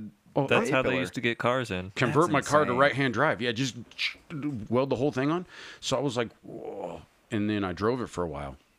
And I drove the pants out of that car, like, and people were just so impressed. And that was about the same time that everybody was like, Daigo is the best, right? And and I'm not, I'm not a big fan of Diego, but um, when uh, I, I mean, I like him and all, but like I just I just don't think he's like that. He's he's not yeah. as legendary as, as he should be. Like, he's a great driver. He's awesome. Top ten. His, top his ten. Top whole ten. Program makes kind of throws it over a little bit. Yeah, he's, he's top ten. But so people love that car because they had like, oh, Chaser, Chaser, Chaser. I'm like, no, he drives a one hundred most of the time. Doesn't matter, Chaser, Chaser. And this guy's like, I will trade you my I S. He had a, a an I S two hundred is what they are over there, right? He says, I'll trade you my I S. It's got two J Z in it, R one fifty-four, C A S diff. And I was like, what? Okay, good, done. Like, I didn't even ask twice. I was like, you can have it.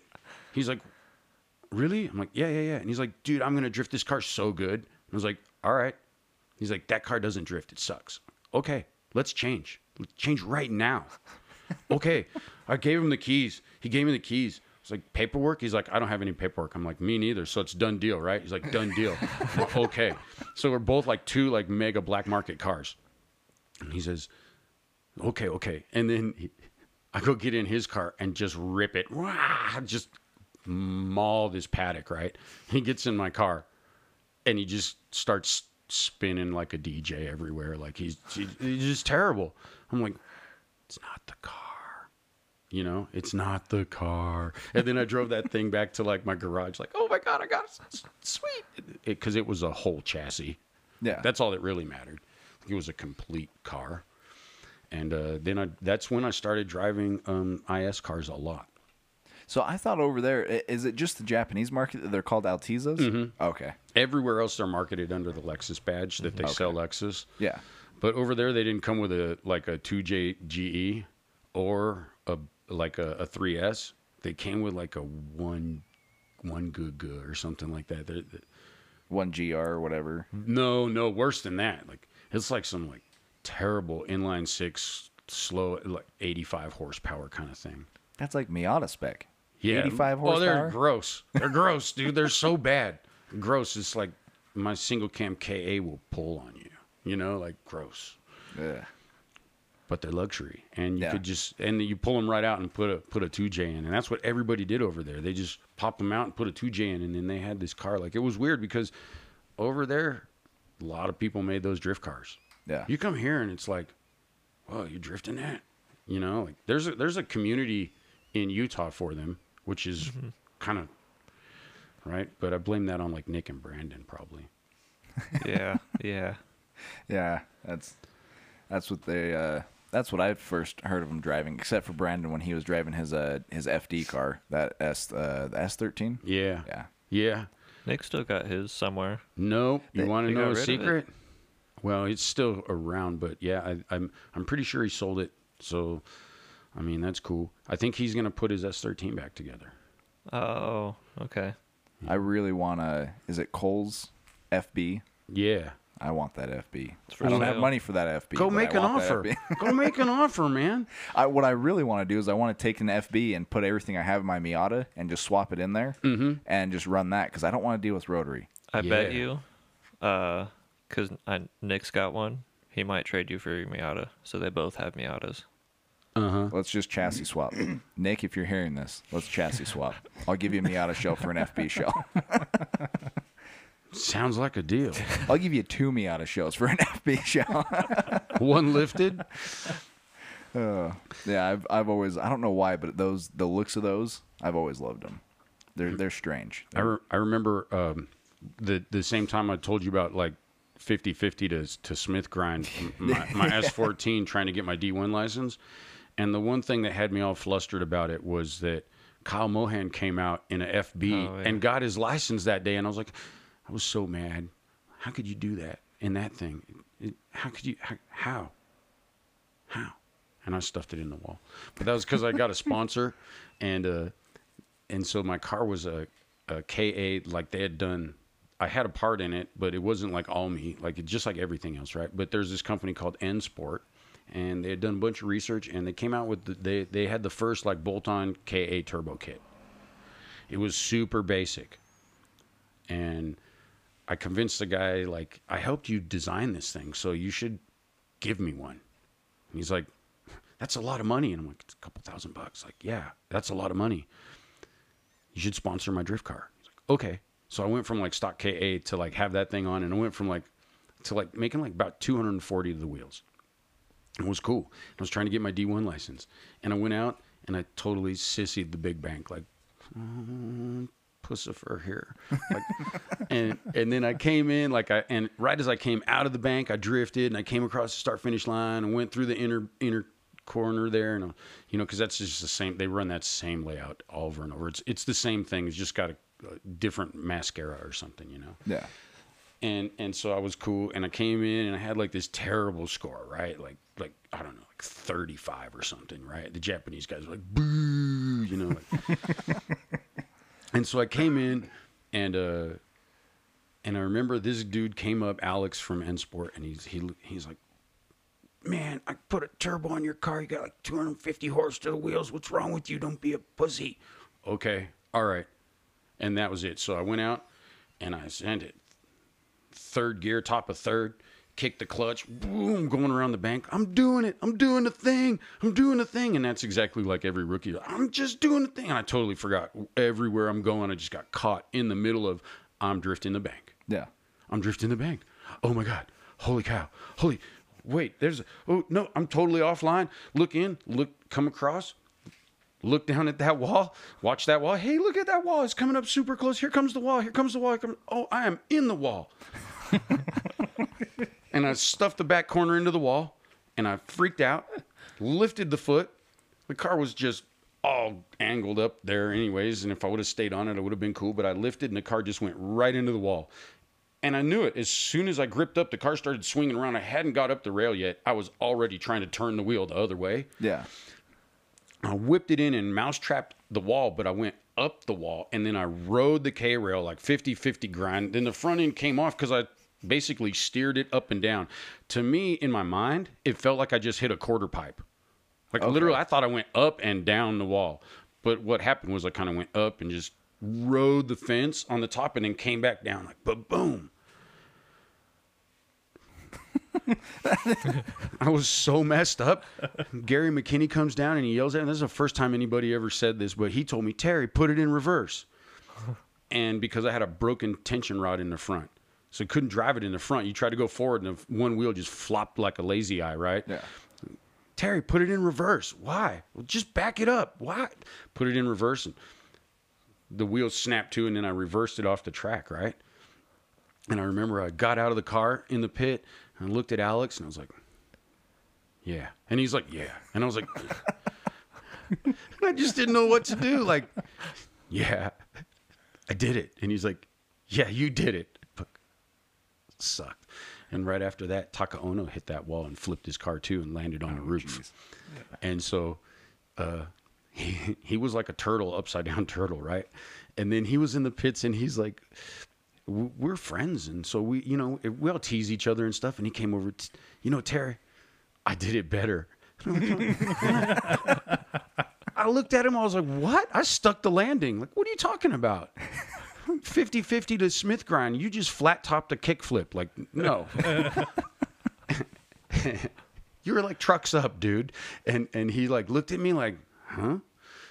Skateboarding wasn't a thing for him, right? So he was like, what? And Ross Petty was just like laughing the whole time, you know. And uh, I remember that, but it was great. Like, and even back then, like, drifting was just a community, because as soon as I toasted my car and came in and backed it in, there was people that weren't on my team, there was people that were competing against me to get a license, coming up, putting jacks under the car, getting it ready, like, let's go, like, you know, you've got one more qualifying run, and trying to help me to get out there. Yeah. It was super cool. I remember the first the the first person who really came up and said anything to me was Tony Angelo. And came up and he put his arm up and over my shoulder, because he's kind of short. He put his arm up and over my shoulder, and he, he looked at me and he said, hey, man, next time stay in it. And I was like, okay. And he's like, you would have been cool. That would have been awesome. Just, you should never lift. And I was like, thanks, dude. And he's like, I learned the hard way. And I'm like, M me too. Would you say that F D, I, we've always kind of said on this podcast that that is, that is the community of drifting. Everybody's always there for everybody. It doesn't matter if you're in Formula or Fuel Fest and slamming and hitting and you're up against the next guy. You're helping him fix his car. But is F D still still along those lines, or has it kind of become more of a, hey, your team does your stuff, we do this stuff. If we have parts that we could share, we don't really care? Um... So there is that, and there's also a couple of like dudes who are just too cool, you know? Yeah. Like, we're pro and we're not going to help you. Yeah. But for the most part, totally, totally. There's, there's so much th of that going on. And it's funny, like, you know, like working for Ryan, you'd see people, not just us, because we had a gang load of problems when I worked for Ryan. We had a lot of problems. We were trying to like breathe a new program together, right? Like, I worked for him the last year of the Z and the first year of the S fifteen. Okay. Problems, problems. But nobody was happy to see us down. Everybody wanted to see us run, no matter what the problem was. Is you, if if we had something that was broken and they had it, they were giving it to us. And that was the same all the way through the paddock. Like, if you were a B M W dude and your B M W is broken, somebody else will help you if they had the parts, right? Like, the only guys that wouldn't help each other were the Mustang guys, right? Yeah. Like, you know, like, like yeah, that that wasn't happening. But they wouldn't need to. Those guys, all those guys, like between like J T P and like R T R, those guys all had like programs that were so high level, right? Yeah. Like, but I would see a lot of that, and I, I I think it's still there. I think when you're in the pits running through that area during qualifying and during during comps, everybody really loves each other. Like, you line up and you line up and it's on. Like, we're not friends for the next whatever, like forty-three seconds or whatever it takes to get from A to B. Yeah. But after that, we're cool. You know, it's, it's, it's, it, it's a competition. There has to be that, that level, like that, that edge to hey, each right? other. But and, then as soon as it pulls off. Yeah. Right. Right. And everybody's like, you know, you can't take yourself too seriously with that. Like, I mean, otherwise, like, you just, how do you sleep at night, or how do you deal with yourself, right? So, yeah. Like, those guys are all super cool. And I mean, like, you know, I think a perfect example of that was like R B versus two J. And like, I remember that. Right? Like, like Dan and Ryan. And I was like, it was super cool. Like, everybody thought those guys were so serious about it. Oh my gosh, no way. Like, and yeah. I'm working for Ryan, like right at that point where he decides to start World War Three with Dan. And I'm like, dude, you know, I got to sit next to Renee in the spotters booth, like all the time. Like, you can't make it uncomfortable. He's like, dude, we know what's up. We're cool. And you know, and Dan and Renee are like, what's up? And you're like, what's up? And then on the social media, you're like Tupac and Biggie. That was one of the funnest things ever to follow all the. It was, it was great, except for we were talking to talk. Yeah. But they were walking the walk. Right? Like, like we were having all kinds of program trouble. And, and so it was hard to be like, yeah, R B. And we'd show up and they're like, well, how are you doing? Well, the car looks good, don't it?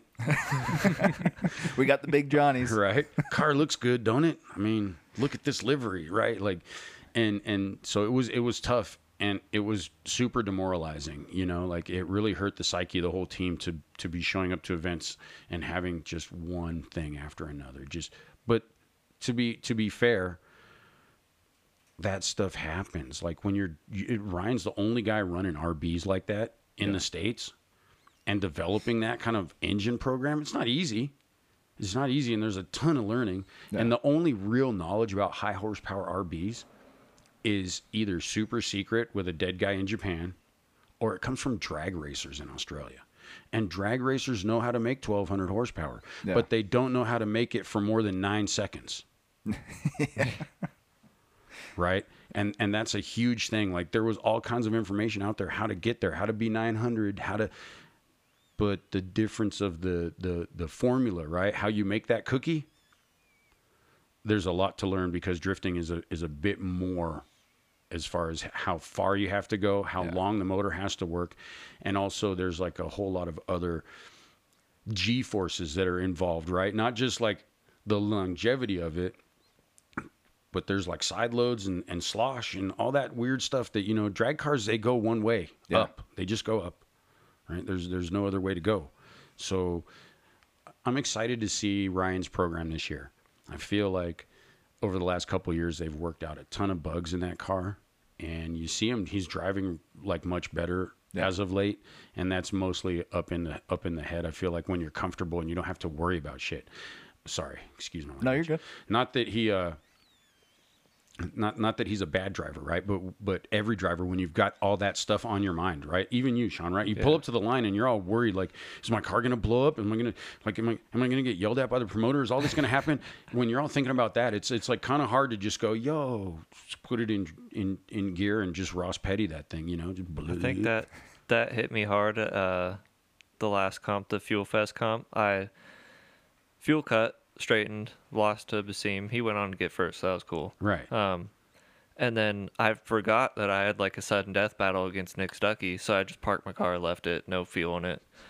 They come yelling at me, Where, where's your gear? Go get in your car, come on, like, what, what's going on? And I'm like, immediate panic, run to get my car, jump on the starting line. Jordan leans in my window, he's like, you got fuel, right? And I'm like, nope. Whoops. And Nick Nick was super cool. He was like, no, I'm not going to battle him with no fuel. Go go get fuel. Go get some fuel. So I went and got fuel, but I still got in a line all like panicky, like, oh God, I'm going to I'm going to fuel cut again. Like, but that is a perfect example of how rad our community is, right? Yeah. Like, to be honest, unless there's like high stakes, okay, you pull up and there's money, yeah. money on the table, Nick might have said, shh, right? Yeah. But, but when you're talking about like, just the community, dude, like, go get some gas, man. Yeah. Like, I don't want to run you like that, you know? Like, yeah. And it nobody was like, wants to, nobody wants to win a battle due to mechanical failure. They right, want to actually right. drive against you. Right. It, it, it there needs to be something left on the table. And that that was probably like the most fun battle that I had that whole day, because it was, uh, I think it was battle for like second or third, and so we. Put it on each other's door pretty good. Yeah. Yeah, and the cool thing about that, though, is like when you know, like, and you've driven with Nick enough to know that, like, he's going to lay down a lead run that is uh, he, like you can have the confidence to drive behind him and make an awesome yeah. lap, right? You know, and then uh, and and and that's cool. Like when you're driving with somebody that you're competing against that you know can do the thing. Right? Versus being like, well, what's this guy going to do? Is he going to whip it and then check up or, right? You know, yeah. Nick is just going to. I think we both kind of looked at each other, and I'm pretty sure he was like, if you give me a good run, I'll give you a good run. Right. And then Jordan stuck his head in, and he was like, this better be the best run you've ever done. That was a pretty awesome day. And, yeah. uh, and the, the guy who I think stood on the podium also, his name is Nick Ibarra. Oh, yeah. With the three fifty Z, yeah. right? So that guy... The funny part was it wasn't three months before that he came through opposite lock as a student. Like yeah. he was one of our first, like maybe second or third class that we had opened. Yeah, and he was a student. So we actually had him on for an interview, where, uh, and he was it was insane to hear that like he went from no drifting, hardly at all, had a family, lived the life, got in drifting, and then he just progressed so fast. But he spoke very highly about opposite lock. He's like, that is where you want to go. That's the place to be. It was it was really funny because when we talk to people in there, like in the classroom, we get them in. It's it's a very intimate uh, environment, right? There's like usually like there's two of us and there's maybe eight of you. And so we want to learn about all the students and stuff. And I talked to him and we always ask about drift experience, right? Back to S D nine K. How, what's your drifting experience? And and and and Nick was was really clear about it. I came out to a Salt City event. I had no experience. I didn't know what to do. I felt so out of place. I didn't have any friends. It was really weird. And I had a terrible day. I, I just sucked and I was scared and, and all of these things. And it was like, well, that's why we're here. So what we did was we, we took him and he already had a rad car. That car is rad. Yeah. I, I would shred that thing.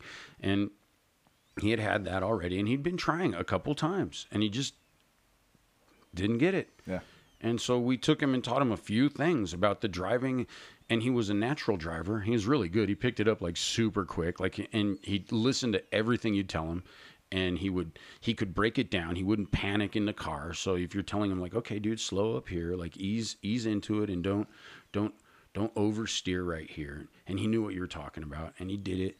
And when he finished the first opposite lock, I, I we had asked like, what's the most what's what did you learn the most?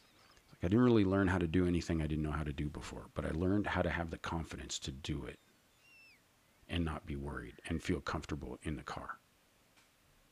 Cool. And then he went out and went to a Salt City event. He had made a few friends. He got me and Nick to be his friends, and he made friends with some of the students from Opposite Lock who also showed up at Salt City events, right? Because that's the purpose. Yeah. We want to send these guys to Salt City, right? Like, go, go. That's that's that's your next step. Like, go there, have fun, make friends, right? And then they did, like, yeah. And those guys, and now they're there at every event. And he came out and he drove, and I was super proud. Look, he's not even spinning out. He's not nervous. He's having fun. And then he's like, two events later, he's in Fuel Fest and like competing and like ripping, and I was like, yeah. that's, that's awesome. One of the coolest things in drifting too is like, besides, I think the most fun part for me is giving ride-alongs to people, new or whatever. But like, another cool thing is, I I go to basically every single event, so like seeing somebody progress to like they're spinning out all over the place, and suddenly I look back or glance back, and they're like on my door, and I'm like, that's cool, right? It is. That's that. I feel like that's what it's all about. Like, and, and, and Hadlock is a, so such a proponent of it. It's the community, right? It's about helping everybody just, just get better. Like rising tide raises all the ships, you know? And, and yeah, uh, other than giving ride alongs. I, I think, uh, to Hadlock and, uh, I think it was, I think it was Jerry when he used to drive. They were the first ones that like convinced me like, no, you're running good lines. Watch, we're going to, we're going to come up on your door. Don't get nervous. We're going to be there, just to let you know. Yep. Yep. We tried to get Jerry to come out uh, yesterday. That would have been cool. We, I haven't we, driven with him in we really a long tried. time. We were, we were like, dude, come out, work a corner for a while. We'll let you drive. Just just come on, dude. You know, and uh, and and, and we, we tried, but I think he was a little busy. But I, I think um, the ride-along part is where it's at. Like, yeah. Me and Josh did a, a end of life experience for a guy uh, um, in February. Oh, I saw that. Right, like, and it was, um, it was a thing that that's like. I looked at this dude, and he's like not thirty years old, probably weighed eighty pounds, looking like he's gonna die. And and and and that was one thing, but then to look over and to see that this man has got a beautiful wife, beautiful child. And his family's there, and, and and man, I just couldn't imagine it. It kind of makes me like sad on the inside, right? And uh, and so to do that, to just give this guy his his feeling, his, his, his this thing, right? It meant so much. And so I had Josh help, because Josh is a is is he looks all tough on the outside, right? But he's kind of like a two day old poop, you know. There's just a skin there, and the inside is a little mushy. So. I say that with the best love and intention. Don't get no, me wrong. I, I like the two-day events. He's the he's like the last guy. Me and right. him will just stay up all night. So he was giving the kid rides, and and uh, and I was taking a few laps in the car to get to get used to this Z car, right? And then I put him in, and and and I, it was crazy trying to lock this eighty-pound feather into like harnesses that you can't make small enough to fit. Yeah. And I looked over and I told him, I said, my job today is to make you crap your pants before you die. He, he looked at me and he's like, uh, and I just, just blasted off, right? And uh, and and and it's the best feeling, like, because at the beginning of the day, he looked like he was gonna die, like he had come out of the hospital the night before, and at the end of this event, he had color in his face and he was smiling and he was happy, and and and I mean, we didn't do anything that could medically help him out, but. Uh, He walked away from that day like laughing and having a good time, and and and it, and and it just, man, it kind of hits you, you know, like being able to do that for people, being able to give that experience, and whether it's a, a person who's like that, or just like a ten-year-old kid who's like so hyped on drifting, or somebody's wife who just doesn't believe in, like, well, that ain't cool. Well, come in and have some fun for a minute, and then yeah. they're like, wow, or even just like some autocross person who's like a snoot, you know, like, oh, my Park City is showing and autocross is only, you know, and you're like, dude, come on. And you put them in a car and they're like,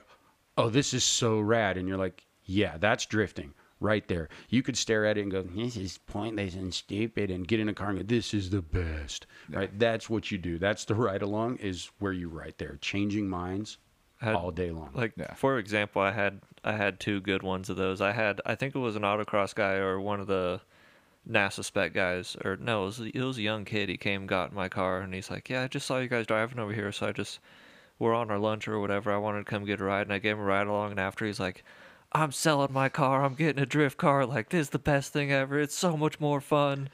And then I had this other, like, little, super shy little girl her dad brought her over. Um, and I guess she had picked my car that she wanted to ride along because she thought it looked cool. So we put her in there. Well, and she, it does. Was, she was super nervous and scared. And, like, he, I, I think it was actually, uh, like, a brother or something had took his brother's little girl out to the drift event to show her cars. And he was also kind of scared because he was like, man, like, if she doesn't like it, if she panics, like, I'm busted. I'm in like, deep trouble, right? So I took her out, and, like, he he recorded the whole thing, and he sent me the video, and you can hear him. Uh, he's standing up against the K-Rail where the little stop exit is. You can hear him. He's like, oh, God, I hope she's not crying. I hope she's not crying. I come pull out, and, like, uh, he's kind of stuck the camera in the window, and she's all smiling and gave it a thumbs up. And he's like, uh, he just like blurts out. He's like, oh, hell yeah. He got big old relief. Oh yeah. Whew, I'm safe. She's like, she's smiling. This, he's like, oh yes, we're coming back. See, that's, that, that's exactly where it is. Like, um, for me, drifting is just, it's a, it's an experience. Like I'm, I'm, I'm, I'm banging on your door, like asking you if you know Jesus, right? Like, you guys know drifting? Have you guys ever been, have you ever seen the drift? You know, like same thing. Like yeah. I'm out here like spreading the word. And I feel like that's what the community has to do. That's the ride alongs. That's why you invite yeah. people. That's why you make some little kid's day, you know, and that's what's the coolest thing about Shelly and Rudy yesterday.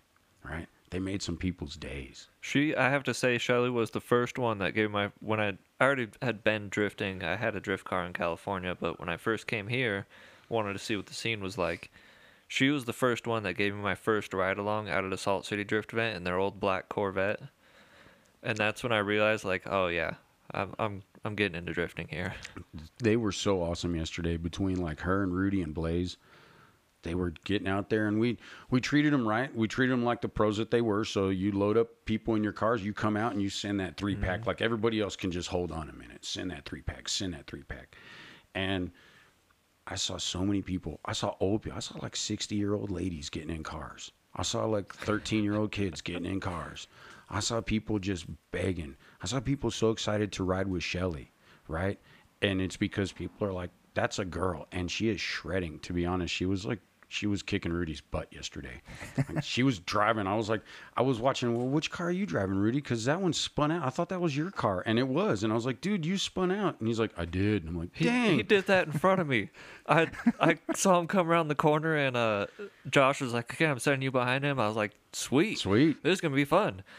Came in, main entry, like full confidence in him, chucked it in. And I could tell, I saw his car over angle. I was like, what? He, what what's going on here? I, I think they were doing a bit of testing yesterday too. Yeah, I saw of... Bailey doing a lot of uh, suspension stuff over there too with them. He was changing his toe and all that. And... Right, he, Bailey, man, he's a he's a uh, like like like a a, a, a suspension rain man. You know, like he just he has this crazy magic, and it's funny. Like not everybody can understand his magic. But I talked to Rudy about it, and Rudy's like, I love him. I'm like, well, why? Because he asked me, what's the car doing? And then I tell him it's doing this. What do you want the car to do? I want it to do this. Okay. Well, what are you doing? Don't worry. Just go try it. He goes out, comes back. What'd you do? Well, I ran seven pounds in that tire and five pounds in that tire. Huh? Did it work? Yeah. Okay. Right? And so, so then... After that, what that what that means is that Rudy can trust him so much. Like, he doesn't have to worry about what it is. Like, you don't need to know what it is. Yeah. Just know that it is, right? And so he gets in there and works his little crazy magic on cars and does a little little things. And you could see it at Hot Pit uh, first round this year. Like, he was in there and the car was like, nah, right? And then and then all of a sudden that car was just hooked. He did his frog magic. Yeah, yeah, he did. He was like, froggy, froggy, froggy. And then, you know, and then and then it was good. Like, and and so, yeah, dude, he's he's kind of like a wizard. Yeah. You know, he's kind of like a wizard. Yeah, he's a really cool guy. I was I was very happy to have him on for an interview, too. Right. And it sucks that, uh, oh, that Drift Week experience for him. That, that was a rough one. Hey, But, I'm glad he's doing okay. I'm glad he's like nothing happened to him, which right. is all you can ask for. But yeah, well, I mean, yeah, he was, I saw him like he pulled up, and I'm like, dude, you need a hug, and he's like, I really do. I'm like, okay, here's a hug. And there's people out there that were pretty mad at him for other things that happened at Drift Week too, you know, like, and it, it was a rough week for him, but yeah. between all that stuff that went down, right, and sheesh, I was just like, dude, you need a hug, bro. Yeah. He's like, I do. I was like, okay, sorry. He's like, thanks, man. Okay. And then, like, we saw each other again at Hot Pit, and I think the best thing about working for Rudy is that it can help. Like, he's got something to focus on. Yeah. Right? He's got something to think about, to to put effort into, versus thinking about, like, wow, that sucks. Yeah. Yeah, just going home and just sitting and stewing on it. Mm-hmm. That's the worst thing that can yeah, happen. Yeah, exactly. Yeah. Right? So it's good. Like, get out there. That's why, that's why, you know, when your kids are all depressed, get outside, get some fresh air. Why? Just a change of view, a change yeah. of a change of scenery helps you, right? So, yeah, it's good. There's a lot. I, to be honest, when I when I got here, I thought, man, like, Utah's got a scene. I wasn't sure about the scene, though. Like, is it a scene or is it like a scene? You know, like, Is it is it a buffet or is it a mess? Yeah. And I got out here and I met people. I got to see what's going on, and and really, like, I'm I'm pretty endeared to the community. It's not a scene. It's a it's a community. Yeah. And and and I, I think it's I think it's cool. There's a lot of people here that are kind of underrated or or under the radar, to say. Like, there's some rippers. There's definitely some rippers. And it's also funny that people will come from so far away. Oh, yeah. Right. That's what that's what blew my mind, is having, like, Neil come out from, what was it, Montana? Yeah. And then uh, uh, Caleb Stillman, who yep. he's coming from Colorado. His whole guys, the the West Slide guys, the Wyoming guys. Like, those guys were tearing the out of the cart track at Bros Before Pros. I was, was like, dude, yeah. these dudes are freaking down, right? But, yeah, like... um. Like, seeing the Zuckers, man, like, they come out, right? And you're yeah. just like, dude, he, you guys he, came from all the way there? He wants right. me to go drive uh Me too. What is it? Me too. Uh, let's train. Let's just take it. Let's go up there, man. Make I'm it. down. I wa- but he he wants us all to go to, uh, what's the Villains. Yeah. Oh, okay. Oh, that'd be really cool. I I think they said they were, like, going to do some events in Montana. Yeah. They're, he's been wanting me to go out there to a couple of them. Um, I think they're still working out their location. I think we and, need to push out there though and support. Like, yeah. like, like yeah. for the for, let's go up there. Like, you know. One thing that was one of the fun things to do was not during uh, the Magic Valley Festival was to go out to the Idaho events, um, and we just randomly showed up at one of the events and everybody was stoked, and uh, it kind of almost gave them a change in pace, because there was two, three guys from Utah running doors at their track, and they're like, what? Okay, now let's, let's all go do that. We had a huge spud population yesterday at Drift Buffet. There was probably like nine or ten potatoes out there. Right? And, and that's not even counting like Rudy and Shelly, because they're like, they're, they're, yeah. they're pro team. And we, we gave them their little space and do their thing and, and do the ride-alongs and, and and to give them the respect of the program that they have, right? Yeah. Like, but there was like that whole north row. Yeah. The whole north row was all spuds. I was like, dude, James Reeves and like uh, Jimmy Chow and like a whole bunch of Idaho dudes. That's cool. That right. I, that, that makes me excited for the Utah scene. Cause, me too. And growing up here, I've always, like, only ever been in Utah, nowhere else. And growing up, it was like, man, we're never going to have cool car culture. You got, like, the super old guys that have got, like, the N H R stuff or right. N H R A. And it was it was only ever, like, muscle cars. That's all you ever saw here. And then, like, watching things start to expand and, and the, the uh, Formula Drift coming here really opened up a lot of people's eyes. I mean, that was... I, yeah. I have to say, with like, with my car, it's vintage registered, so I can drive it on the street. People either love my car or they hate it. I get Absolutely. the old guys just staring me down, or I'll even get some old guys like giving me thumbs up. But yeah. it's it's definitely interesting having not a old classic muscle car. You got this Euro Japanese spec looking right. car. Right. There's it's like people sometimes like, and, and I'm just like this. I'm very open and friendly, but I'm also kind of private. Like, my house is my house. My family's yeah. my family. And unless you're like, you know, like, so sometimes I'll be in my garage doing my thing, and I don't realize what, like, how I appear to be the, the, the not cool, the, the hole, uh, you know, with a big A in the front, because I was just sitting out there doing my thing, and people will stop, slow down, and slow roll my, my, my house to, to look. Yeah. What the hell are you looking at? Get out of here. You know, like, I'll, I'll show you my gun. Get out of here. Like, because I just always, like, I come from Southern California. Like, you yeah. slow roll my house, you're trying to oh, break yeah. into my garage. Yeah. So, I'm like, and dudes, all they're doing is they're seeing, like, they're seeing my Lexus in the garage sitting on, like, Advans, and, and they're seeing my E K hatchback, or my daughter's E K hatchback sitting in the garage, and then, and then, you know, all the G thirty-five mess that I have going on outside. And, dude, dude, cool, dude. Oh, okay. All right. Okay. You know, I got, like, you know, drift raft banners hanging in the garage and stuff, because it's like my, it's it's my, my little deal, right? Yeah. And so some, they'd be driving by, what the hell are you looking at?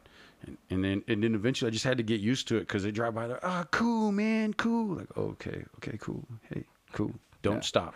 Don't stop. yeah.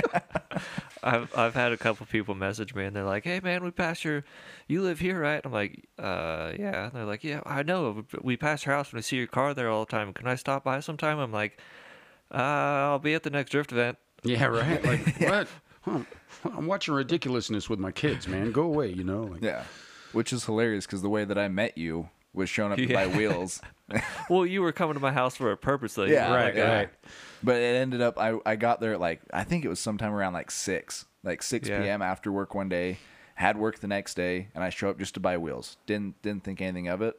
And I, what, stayed there till twelve thirty at night, just yeah. drinking beer and hanging out. Like, I stayed there for six hours. That sounds like a deal. His yeah. girlfriend called them all mad. Like, so well, she was just... worried. She's like, "Where did you go? You said you were going to Payson to buy wheels, and it's been like five hours, dude. Are, Are you, you in alive? a ditch? Yeah. Are you in a ditch?" oh, oh, man, that's super But funny. That's drifting. I mean, that's, that's kind of the heart and soul of drifting, is meeting everybody. Yeah, right. But uh, looks like we're... Uh, rolling late on time here, so this yeah. was a, oh, yeah. this is a really? great episode. Thank you so much for coming down. And do you, do you have anything you want to plug or put out there, or you got any, got any uh, people on, you want to shout on. out? You, like you, uh, oh, it's like uh, Hot Ones or whatever, right? At the end, you made it through the gauntlet, and you can shout out to what you want. Yeah, just like that. Cool. I'm gonna shout out to you guys for having me here. Well, thank you. I like, appreciate that. It was super rad. Um, like I, I got, you know, like. Drifting has been a huge part of my life, right? And and and and I've got friends that have become family since, like, you know, the turn of the century, basically, because of drifting and the community and people. So, like, my shout out is just just to drift, right? Like, that's it. Like, it's it's rad. It's what brings us together. It's it's the coagulant in the hamburger patty of life. You know, like, it sticks all this meat together, yeah. and I think it's I think it's awesome. So, thank you for doing what you do, and and and I just want to keep on doing it too. And I hope you'll have me back. Maybe we'll bring Justin on or something too. Yeah, absolutely. I would love that. Okay. That'd be awesome. Thank you so much for showing up here, and yeah, appreciate it. Rad, Mister Shonald. That was humble. Huh? That was good. I know. That kind of shows everybody not to be such on like a little high horse there. Yeah. Yeah, man. It's not YouTuber week, bro. It's not. Uh, that's really what it is. That's that's what it should be. When you started saying that instead of Drift Week, I was like, oh. That's, oh, my God. Yeah. Aaron Aaron will probably kick me in the nuts next time he sees me. You YouTuber week. Uh, but, uh, so Drift Buffet, you've got that on Instagram. Yeah, yeah. You have Facebook for it? Or Drift Buffet is on... Uh, On, oh, yeah. You guys could find us at uh, Drift Buffet Official on Instagram, uh, Drift Buffet on Facebook, and we have a group, Drift Buffet U S A. Also, you could join the group, or you could go to, like, the, the official, like, company page. Um, and we're always out there if you're just looking to see the, the kind of things that we did in the past. If you go on YouTube and you search, like, Drift Buffet, you'll see, like, like old videos at N O S of, like, John Rusakoff competing against, like, I, just Matt Powers and stuff yeah. like that. Like, and you can find these guys who became legends of drift when we were just all, like, you know, students of drift, which we still are. Always learning.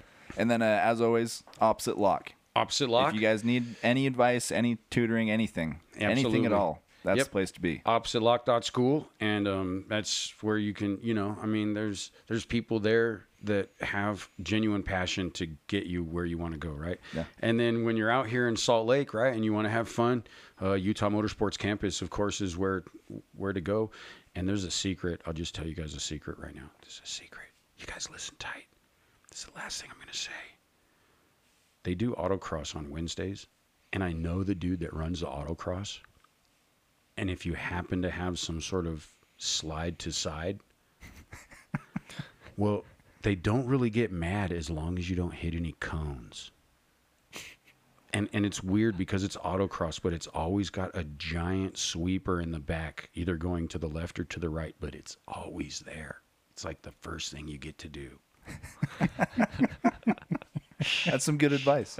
Or, sorry, secret time. Secret time. Yeah. All right. I'm Terry, and uh, I got to go now because I'm hungry. Well, thank you very much, Terry, for joining us. Thank you, Sean, and thank you, Tyler. Yep. Appreciate yep. it. Everybody, have a wonderful Peace day. Peace out. Bye.